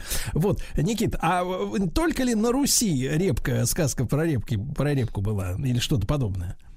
Да, с небольшим отступлением. Путешествие по России сейчас, да, если наши радиослушатели поедут в замечательные города типа Ростов-на-Дону, Воронеж и так далее, там есть рестораны русской кухни, где подают а, вяленую репу, да, под соусом а-ля кутюр и так далее. Это, правда, довольно вкусно. То есть происходит возвращение вот этой вот такой сермяжной а, кухни. Есть это, простите, репа, простите Никита, далее. это первое, али второе, аль десерт, э, вот это вот. А очень по-разному. Это выглядит как украшение, да, и с одной стороны стороны, а, и как такое экзотические, ну, скажем, экзотическое блюдо, которое mm-hmm. возвращает нас в эту самую Русь. Ну, для Надо тех, сказать, кого что... уже тошнит от омаров, я понимаю, да. Абсолютно. Но омара под репным соусом, мне, мне кажется, тоже довольно любопытное блюдо, которое можно попробовать. Я думаю, что такие вещи тоже делают. Но во-первых, э, репка, э, ну, не всегда была вот таким основным блюдом. То есть, когда появилась картошка и появилось все остальное, репка это скорее десерт, да, это тоже нужно понимать. Ее вялили на печи, и вяленая репа просто жевали. Вот. А с другой стороны, если мы посмотрим на все сказки, да, сказки мира, где встречается этот сюжет, это моя любимая часть, должна быть страшная музыка, это по указателю Арне Томпсона. Утро номер 1960D. И называется эта сказка в мировом фольклоре. Это огромный овощ, да, The Great Vegetable, огромный овощ. И там, конечно, вариации. Во-первых, есть репка, безусловно. А она есть и в английском тексте, и в ирландском. То есть она такая огромная, что забор расширяют э, каждые 7 дней, чтобы она выросла. Там, когда да, помещаются жить зайцы, помещаются жить свиньи, и когда репу наконец разрезают, они видят, что там 17 э, вазов с зайцами живут. Вот есть э, огромный гриб, да, который просто невероятный, и под ним может спрятаться целый полк солдат. Вот. Есть э, огромный такой вот зерно ржи, да, в котором тоже живут э, целыми семьями. А есть табак, вместо репки, да, и когда, ну, чтобы добраться до вершины э, этого стебля табака, нужно поставить 9 лестниц друг на друга, и люди туда добираются. Это вот. индейская а... сказка про табак? А, нет, про табак, э, как ни странно, по-моему, по-моему, мексиканская, если ничего не путаю. Но, но все равно, ну, на том свете, да, понятно. Хороший да, и вот э, тут, тут, тут наша репка оказывается в окружении огромных овощей или огромных растений, да, и вполне органично вписывается в этот контекст. То есть не только репка, да, но и любой другой огромный гигантский овощ, который вдруг в какой-то момент вырастает. А это вот, э, вот. соответственно, Никита с голодухи, так сказать, мечталось-то, о, о, о, так сказать, о съестном. И о табаке. Ну, вряд ли с голодухи. Мне кажется, это какое-то такое удивление перед тем. Есть же выставки, знаете, этих огромных овощей, помидоров, реп, арбузов и так далее. А репка действительно да, вырастает большая. Вот, и в этом смысле, наверное, здесь не про еду, все-таки не про еду, а про какое-то коллективное действие. Когда мы видим, что вместо репки может быть все, что угодно. Вот. И такое удивление перед абсолютно ненормальным, а нормальным овощем. Хотя вот любопытно э, вот эта вот мысль о коллективизме, да, которую мы затронули с самого начала, и то, что самый маленький член этого коллектива может нам все-таки помочь, mm-hmm. вот, э, хорошо иллюстрируется еще и играми. Оказывается, есть игры, которые прям так и называются. Игры в репку. И здесь мы можем догадаться, да, что это за игры. Когда люди садятся, играющие друг другу на колени, и как так. бы сцепляясь в эту цепочку, да, и мы понимаем, что такое вообще цепочечные сказки, цепочечные игры и кумулятивные структуры. И такой в виде длинной гряды. Первый э, член То есть вот человеческая бабушка, многоножка а это оттуда, да, примерно тоже игра в репку. Практи- практически. Практически. Но главное, что они цепляются друг за друга. Да, одна бабушка, а все остальные либо редьки, либо репки. Тут появляется купец, это играющий, и говорит, «А, бабушка, продай репки Бабушка говорит, купи, батюшка. Купец осматривает репки, щупает там за волосы и так далее, и пытается выдернуть кого-нибудь оттуда. Вот. А дальше он спрашивает, а есть молодая у вас репка или редька? Бабушка отвечает, ну что ты, батюшка, вся молодая, однако одной выдерни себе любую на пробу. Ну и купец пытается кого-то выдернуть, выдернуть не может. Вот, и дальше он обращается к бабушке. Бабушка, твою редьку не выдернуть по доброй воле. Ну-ка, я выдерну с корнем. Бабушка говорит, что ты меня позоришь, потряси, и выплывет эта репка, словно из воды. Купец, играющий, начинает трясти игроков, кого-то за голову, кого-то за руки, кого-то встряхивает о землю, ну и, наконец, кого-то выдергивает. Да? И опять вот эта вот идея еще здесь связана с э, таким брачными, да, брачным поведением. Сесть, сесть, сесть друг друга на колени, выдернуть с корнем, вытащить из круга, у нас товар, у вас купец. Вот. И мы понимаем, что эта сказка и эта игра, да, еще связана с целым кругом представления, да, представлений с семантикой вот такого немножко эротического, немного игрового и, конечно же, брачного. Ну, то вот есть, вот, сказка, то есть одному невозможно сыграть в репку, да? Вот если ты сидишь там Но, со скуки, со да, скуки если, чаришься. Если вы не барон Мюнхгаузен только лишь который сам себя выдергивает. Помните, за волосы из болота. Вот. А еще про эту сказку э, пишут, ну, и это совершенно понятно, а, когда вот я ее вам прочитал, да, она одна из самых элементарных. И это прям любопытно, потому что э, дети усваивают э, речь именно таким образом. Повторяется фрагмент за фрагментом. Там самое большое количество двусложных слов, очень простых, рифмизованных. И получается вот детка, бабка, внучка, жучка и так далее. И это, правда, очень хорошо для развития речи. Да? То, есть, То есть это, погодите, начинаем... Никита, это получается хип-хоп сказка или рэп-сказка для детей? Скорее, реп да, для детей. Рэпка. Когда... Совершенно верно, совершенно верно. И э, это очень удобно, когда э, ребенок начинает познавать вообще структуру нарратива, да, структуру рассказа. Вот, это легко усваивается, там есть ритмизованные фрагменты, есть неритмизованные фрагменты, и, наконец, есть катарсис, да, то есть такой финальный элемент, тянут, потянут, и вся эта рифма начинает просто распадаться, и вытянули репку. Вот, это прям э, тот же игровой момент, да, который помещается и в сказку, и который м, говорит нам о том, что финал, да, вот он всегда такой освобождающий сознание от всех ритм, от всех э, нарративов, ну и так далее. Это прям любопытно, да, то есть мы не знаем, чем закончится сложная история, когда каждый раз пытаемся ее воспроизвести, но финал да, показывает, что она заканчивается всегда хорошо. Никита, вот. а такой теоретический, в общем, вопрос. А сказка, она должна заканчиваться хорошо? То есть я имею в виду, что если это, если конец, э, как говорится, фиговый, uh-huh. вот, то значит это не сказка, а значит это новодел, какие-нибудь де- демоны подсовывают. Но индоевропейские сказки и вообще сказки русские, волшебные, в частности, сказки кумулятивные, да, почти всегда заканчиваются каким-то разрешением ситуации. Мне кажется, здесь хорошо или плохо не стоит употреблять, и мораль в этом смысле э, нам ничего не скажет. Но главное, что есть первоначальная проблема и есть решение этой проблемы, хорошее или плохое. Вот в этом практически вся индоевропейская сказка. Если мы обратимся, например, к Проппу, Владимиру Яковлевичу, нашему всему, который в 1928 году написал замечательную книжку «Морфология волшебной сказки», мы увидим, что все эти элементы, элементы и волшебной сказки, да, они э, именно строго последовательны. Там есть 31 функция, как он назвал, действующих лиц. И от недостачи первоначальной, первоначальной ситуации через бой, потом победу или через задачу, решение, на появление ложного героя, да, происходит какая-то такая финальная часть, где недостача решается. И герой либо женится, либо воцаряется. Вот. И любопытно, что э, эта структура э, в волшебных сказках, она практически всегда воспроизводится в неизменном виде. И, по сути, сказка — это как детектив. Да, вот мы говорили про репку, вроде бы, ну что ее читать-то много раз и рассказывать. Но каждый раз вот этот детектив, мы вроде бы знаем, как он выстроен, да, и как он будет идти дальше. И детальки его все хорошо понятны и очевидны. И каждый раз удивляемся, как будто бы забываем первоначальный смысл, да, и каждый раз этот смысл воспроизводим, рассказывая заново. Мы всегда хотим, чтобы репку вытащили, а Иван-Царевич женился на прекрасной царевне и стал То королем. есть такую же, такую же, в принципе, сказочную, э, так сказать, систему имеют и фильмы для взрослых, да? Потому что ничего нового там увидеть невозможно, но тем не менее, тем не менее, зритель сопереживает, сопереживает героем, ложным героем, как вы говорите, да, и, соответственно, и в конце концов вот э, побеждает добро. Я вам больше скажу, не только фильмы для взрослых, но и фильмы для детей. Например, э, даже вот структура Гарри Поттера по роману Роулинг, да, она выстроена практически как структура волшебной сказки с элементами героического мифа. Был такой известный автор Кэмпбелл, да, который написал о том, как выстроен вообще героический миф. Путешествие героя, где герой проваливается там в преисподнюю, да, потом он снова возрождается, приобретает новые знания, ну и, наконец, достигает какого-то важного знания, да, в своей жизни. И вот если взять Гарри Поттера, да, и структуру фильмов, и структуру книжки, э, книг, да, про Гарри Поттера, и наложить на структуру волшебной сказки, мы увидим принципиальное сходство. «Звездные войны» будет все то же самое.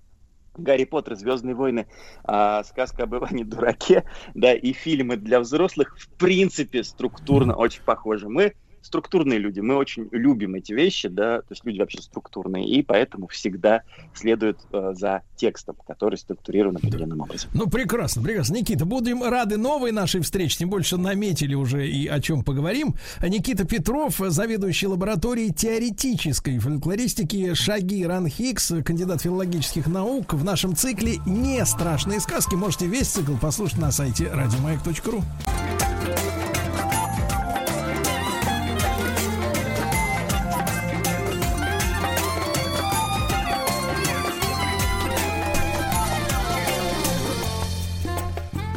Скрытая логика поступков.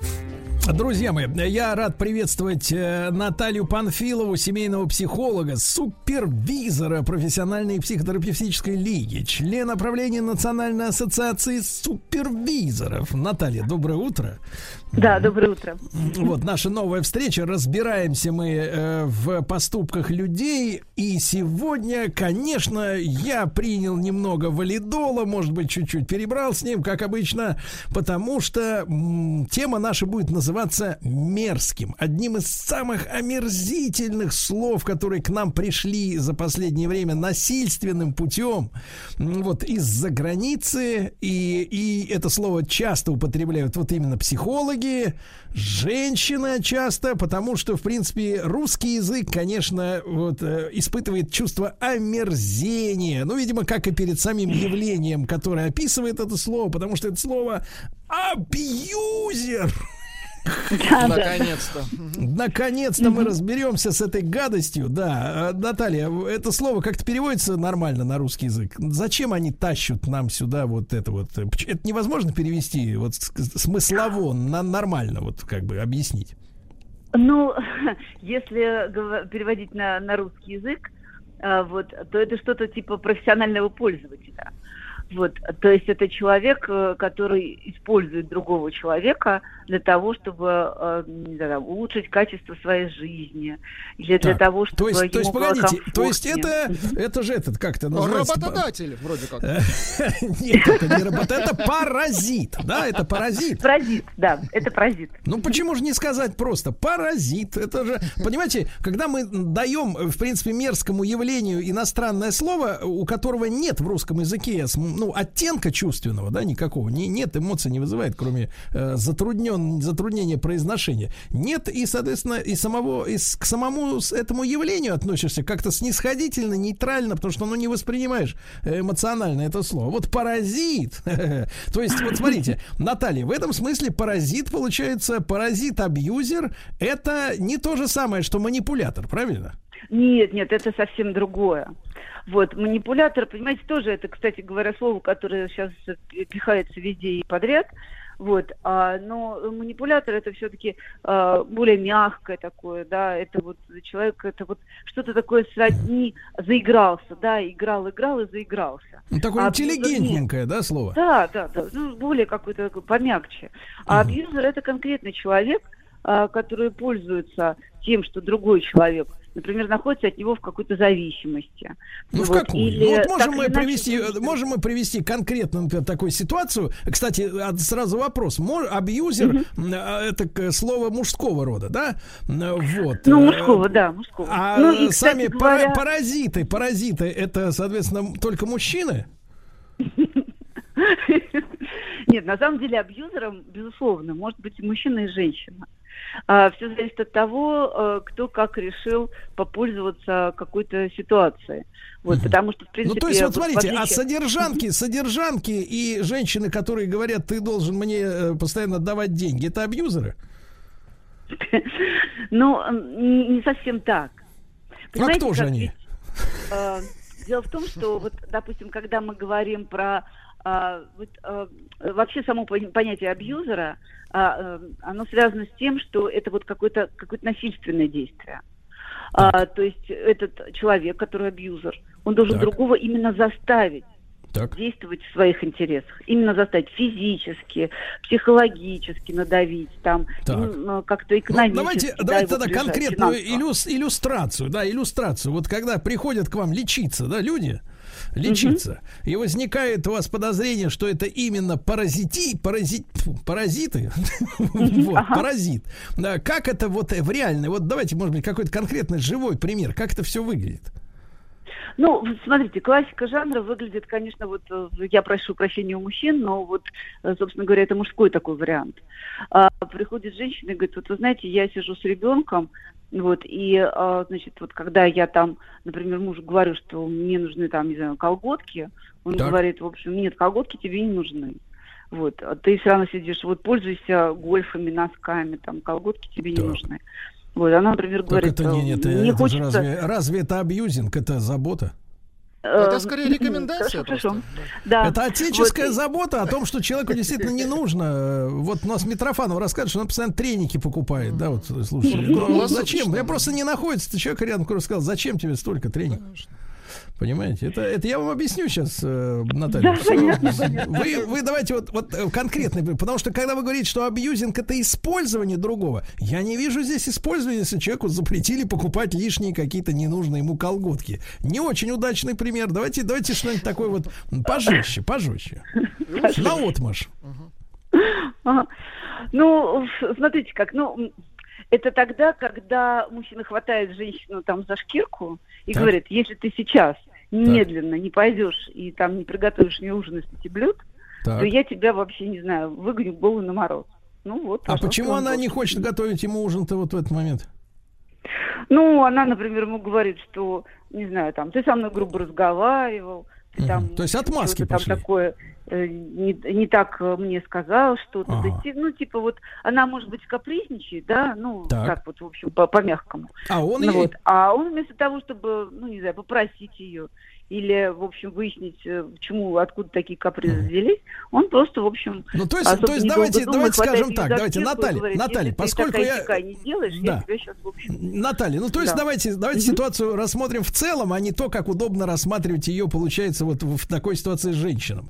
То есть, хорошо, есть, хорошо. есть некие механические, да, не надо сюда вкладывать никакую душу, вот в это особенное, какую-то любовь особенную, да, какую-то. Это угу. вот, есть угу. какие-то механические вещи. Например, мужчина утром везет везет жену на работу и не говорит о том, что ты должна мне пятки облизать за то, что я тебя отвез на работу, да, потратил бензин. Ну да, да, да. Вечером, соответственно, мужчина приходит с работы голодный, идиот, может, и не понимает, что он голодный, но нормальный человек любой понимает, что надо человека накормить. Это просто рутинная работа. И тут ему выставляется предъява, что ты меня, оказывается, не так попросил сделать то, что, в принципе, не, не, не подразумевает каких-то особенных расшаркиваний. И вот на этом месте начинается, значит, вонь, вонь, я так это называю. И после этого мужик, который уже взбеленился от того, что он голоден, да ему еще и не говорят, что мы тебя и кормить тут не будем, пока ты, э, значит, э, на табуретку не станешь и не прочтешь стишок, и он начинает тогда ей, значит, угрожать чем-то, да?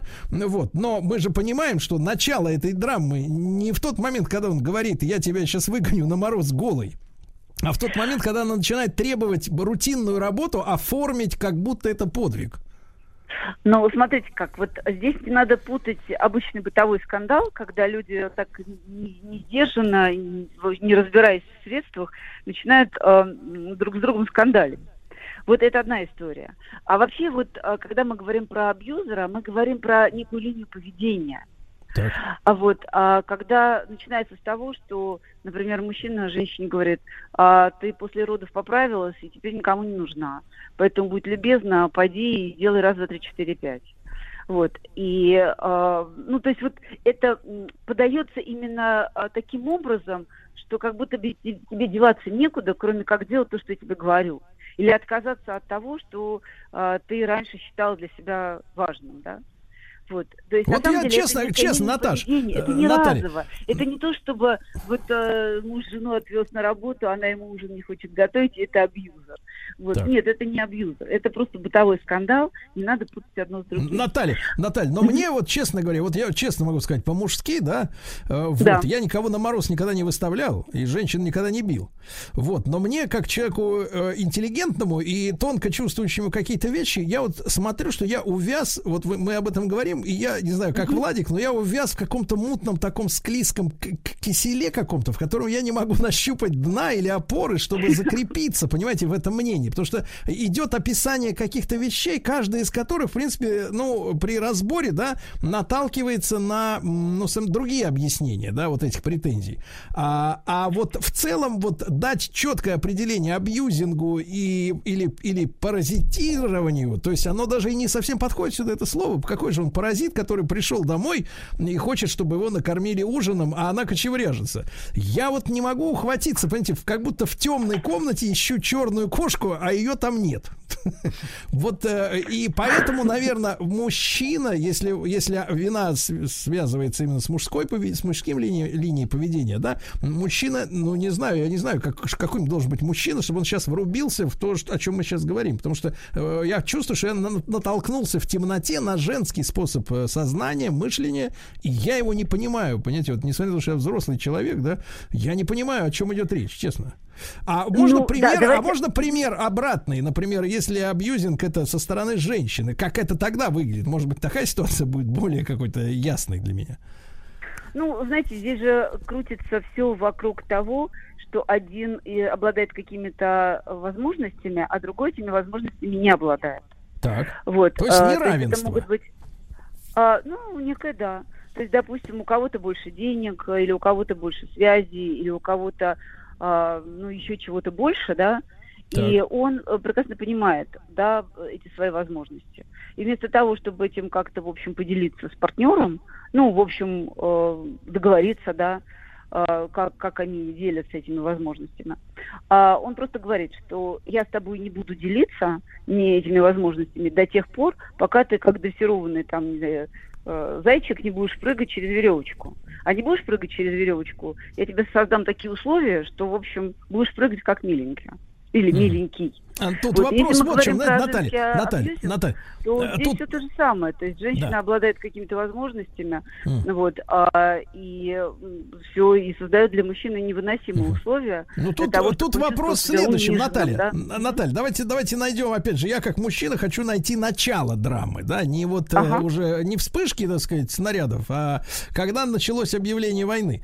Мне кажется, что речь идет о следующем, что заключается некий неравный союз, когда женщина или мужчина реже, потому что все-таки, так сказать, э, видимо, ситуация перекошена в ту сторону, значит, э, связывает свою жизнь с человеком, который его, ну, восхищает его достижениями. Э, Он, например, входит в совет директоров банка, ну, условно говоря, да, хотя знаю Ну, такие да, да. конкретные Мгм. примеры, да, и он знает, а он-то не входит ни в какой совет. А он-то никто. У него нет даже, может быть, приличного образования.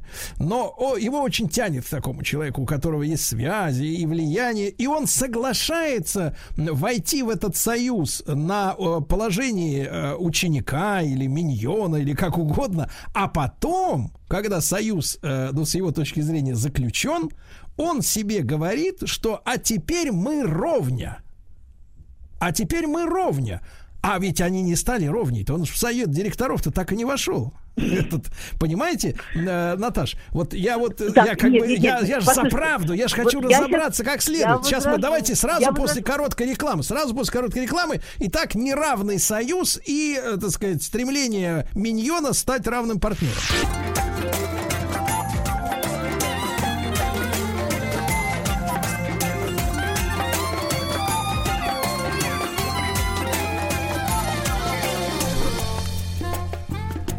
Скрытая Логика поступков. Друзья мои, итак, мы с вами сегодня наводим порядок э, в нашем словаре, э, в новоязе, куда проникло слово «абьюзер». Оно звучит обвинительно, по-прокурорски. Вот, э, значит, их, ну, с ними нужно бороться, и мы поддерживаем, конечно, за любой кипиш, кроме голодовки. Вот, Наталья Панфилова, семейный психолог, супервизор профессиональной психотерапевтической лиги, член правления Национальной ассоциации супер... Наталья, давайте, вот первый этап. Я прав, описывая ситуацию, что союз изначально был составлен из неравнозначных личностей. То есть одна, например, в силу возраста, нет. в силу возраста добился чего-то, другой нет. Нет, нет. Дело вот как раз дело в том, что а, вот внутри абьюзера, а, ну, потенциального абьюзера, да, а, есть очень неуверенный в себе человек. Вот. И э, если э, обстоятельства складываются таким образом, что, ну, например, э, это абсолютно э, равный брак, да, то есть оба занимают довольно высокое положение, там, или нормально зарабатывают, или наоборот, так. в общем, пока еще немного зарабатывают. Вот, э, то, то есть они да, встретились, вот, например, на, на бирже труда оба, да? Да, да, запросто, запросто, запросто. Вот, и э, на самом деле на этом этапе э, это никак не может проявиться. Это начинает проявляться тогда, когда, например, э, один из партнеров э, понял, что другой там влюблен до безумия, или э, что другой готов там чем-то жертвовать ради него. Вот это вот для абьюзера может быть неким таким триггером, таким провокационным моментом для того, чтобы пойти в атаку и начать выкручивать этому человеку руки, ну, иногда в буквальном смысле этого слова. А зачем он это делает-то? А вот он от этого получает удовольствие. Понимаете, А-а-а. это вот его как бы способ жить, э, его способ э, как бы понимать, что вот он главный, самоутверждаться за счет другого человека. То есть здесь вот э, именно дело в этом, что это такая структура личности, такая слегка патологическая, иногда прям явно патологическая, которая не может удержаться, чтобы не обидеть слабого, чтобы не унизить человека, который э, перед тобой беззащитен. То есть вот здесь есть определенная опасность. Из этого как раз плавно вытекает то, что с этими людьми нужно э, очень осторожно себя вести. Потому что вот э, как раз э, на этапе отношений, когда они прощупывают почву, когда они так приглядываются к своей потенциальной жертве, они могут вообще вести себя абсолютно идеально, потому что им нужно как бы поймать в свои сети. Вот. А потом все, потом начинается вот эта вот э, некая такая игра, то, так. что, в общем, э, ты ничтожный, ты, в общем... А все-таки, все-таки, такой... Э, чем, Наталья, чем тогда в сознании, в самом тип, психотипе жертвы пользуется абьюзер? Это человек недостаточно уверенный в себе? А, не всегда. есть, а как тогда? Как где как... механизм-то? Ну вот давайте посмотрим. Ну, а ржавчина, ржавчина как... может быть там, где есть металл, правильно? Она не, ржавчина да, не ест да. пластмассу. Что происходит-то? А, понимаете, дело в том, что когда человек, например, влюблен, или когда у него есть э, такая ценность, как семья, ну, отношения, да, вот, то он очень уязвим. Ну, уязвим в том смысле, что э, он будет защищать эту свою ценность, он будет пытаться ее сохранить. Особенно вот почему мы говорим, что абьюзер это слово мужского рода. Потому что женщины вообще так устроены, что они, э, ну, как это, запрограммированы природой на сохранение. И если женщина выходит замуж, если она рожает ребенка, если она искренне любит этого мужчину, то есть на самом деле абьюзер абсолютно бессилен, если это брак по расчету. Абьюзер совершенно бессилен, если э, там мало чувств, да, а вот э, есть э, в голове какой-то какой-то прагматизм, да, mm-hmm. вот. А вот тогда, когда человек влюблен, тогда, когда э, затронута глубоко его система ценностей, вот тогда абьюзер может развернуть свою бурную деятельность э, очень быстро. То есть он он пользуется любовной зависимостью э, жертвы, правильно? Так? Ну здесь э, не про зависимость именно идет речь, то есть как раз цель абьюзера сделать, создать эту зависимость, закрепить ее в сознании жертвы. Вот. А, а изначально жертва не склонна, например, к зависимости. Так, есть, а мы можем понимать, Наталья, факт, что на, Наталья, Наталья, а мы можем Просто... понимать, как э, обладает ли э, вот паразит, если мы по-русски продолжаем говорить, да, эмоциональный паразит скорее, да, хотя вот видите, да, вы да, говорите, да. колготочки не позволил купить э, десятый. Вот, вы скажите, пожалуйста, а можно ли мы определить психотип паразита, то есть э, какой-то портрет общий э, существует у этих людей, по которому потенциальные жертвы могли бы разорвать вовремя отношения, узнав э, по вашей ориентировке подлюку. Да, можно, можно. Так. Вот а, тогда, когда вы а, чувствуете, что ну, в человеке есть некая такая эмоциональная глухота, так. А, когда вы, например, говорите, а, пожалуйста, не делай так, мне это больно, мне это не, неприятно, некомфортно. Когда речь идет не о том, что вы о чем-то просто просите человека, говорите, ну, не надо так делать, а он все равно продолжает делать. Может быть, это у него там семейный сценарий такой или какой-то... Ну, например, вот э, а именно что тогда, он может? когда э, вы говорите, мне это больно, мне это неприятно, так. вот то, что ты сейчас сделал, мне, э, ну, это очень-очень дискомфортно. Так. И человек на это не реагирует, угу. то есть он как будто бы это не слышит. А, вот здесь надо насторожиться. Потому что, в принципе, любой человек, который а, ну, искренне относится, который хочет а, строить а, такие вот ну, правильные, здоровые отношения, он на это обязательно отреагирует. В принципе, здесь, конечно, сейчас мужчины некоторые возмутятся и говорят, да вот моя жена все время говорит, что мне больно и неприятно, что ж я теперь абьюзер, что ли? Вот, а, ну, это мы про другое, да, это мы про это говорили, что есть люди, которые хотят манипулировать, которые хотят чем-то там попользоваться слегка, вот, а, то есть некая такая игра, да, когда так. специально что-то усиливается для того, чтобы человек на это отреагировал. Но, в принципе, э, любой, э, ну, нормальный, здоровый человек, когда так. ему говорят, там мне это больно, некомфортно. Говорит, например, хва... ну, это, не, знаете... не заламывай руку так сильно, например, да? Ну, я имею в виду игрища какие-нибудь такие, в принципе, там, костюмированные. Ну, ну и это тоже, да. Прекрати это заламывать руку. Главное, а он такой, отлично, больше не заламываю. Так, товарищи, но мы будем разбираться. Мы, видите, видите, мы нащупали сегодня. Я думаю, что э, я, мне кажется, давайте так, думаю, это значит, я на что-то рассчитываю. Мне кажется, что э, мужчины вместе со мной э, сегодня, как бы, так сказать, немножко мозг за, так сказать, э, за, по, по, погрелся немножко, да, сегодня, потому что мы попробовали, э, так сказать, понять, о чем, собственно говоря, вообще здесь идет речь. Ну, хотя бы первый шаг к пониманию проблемы. Наталья Панфилова, семейный психолог, была с нами. Весь цикл «Скрытая логика поступков» на, на нашем сайте радиомаяк.ру. Друзья мои, до завтра. Еще больше подкастов «Маяка» насмотрим.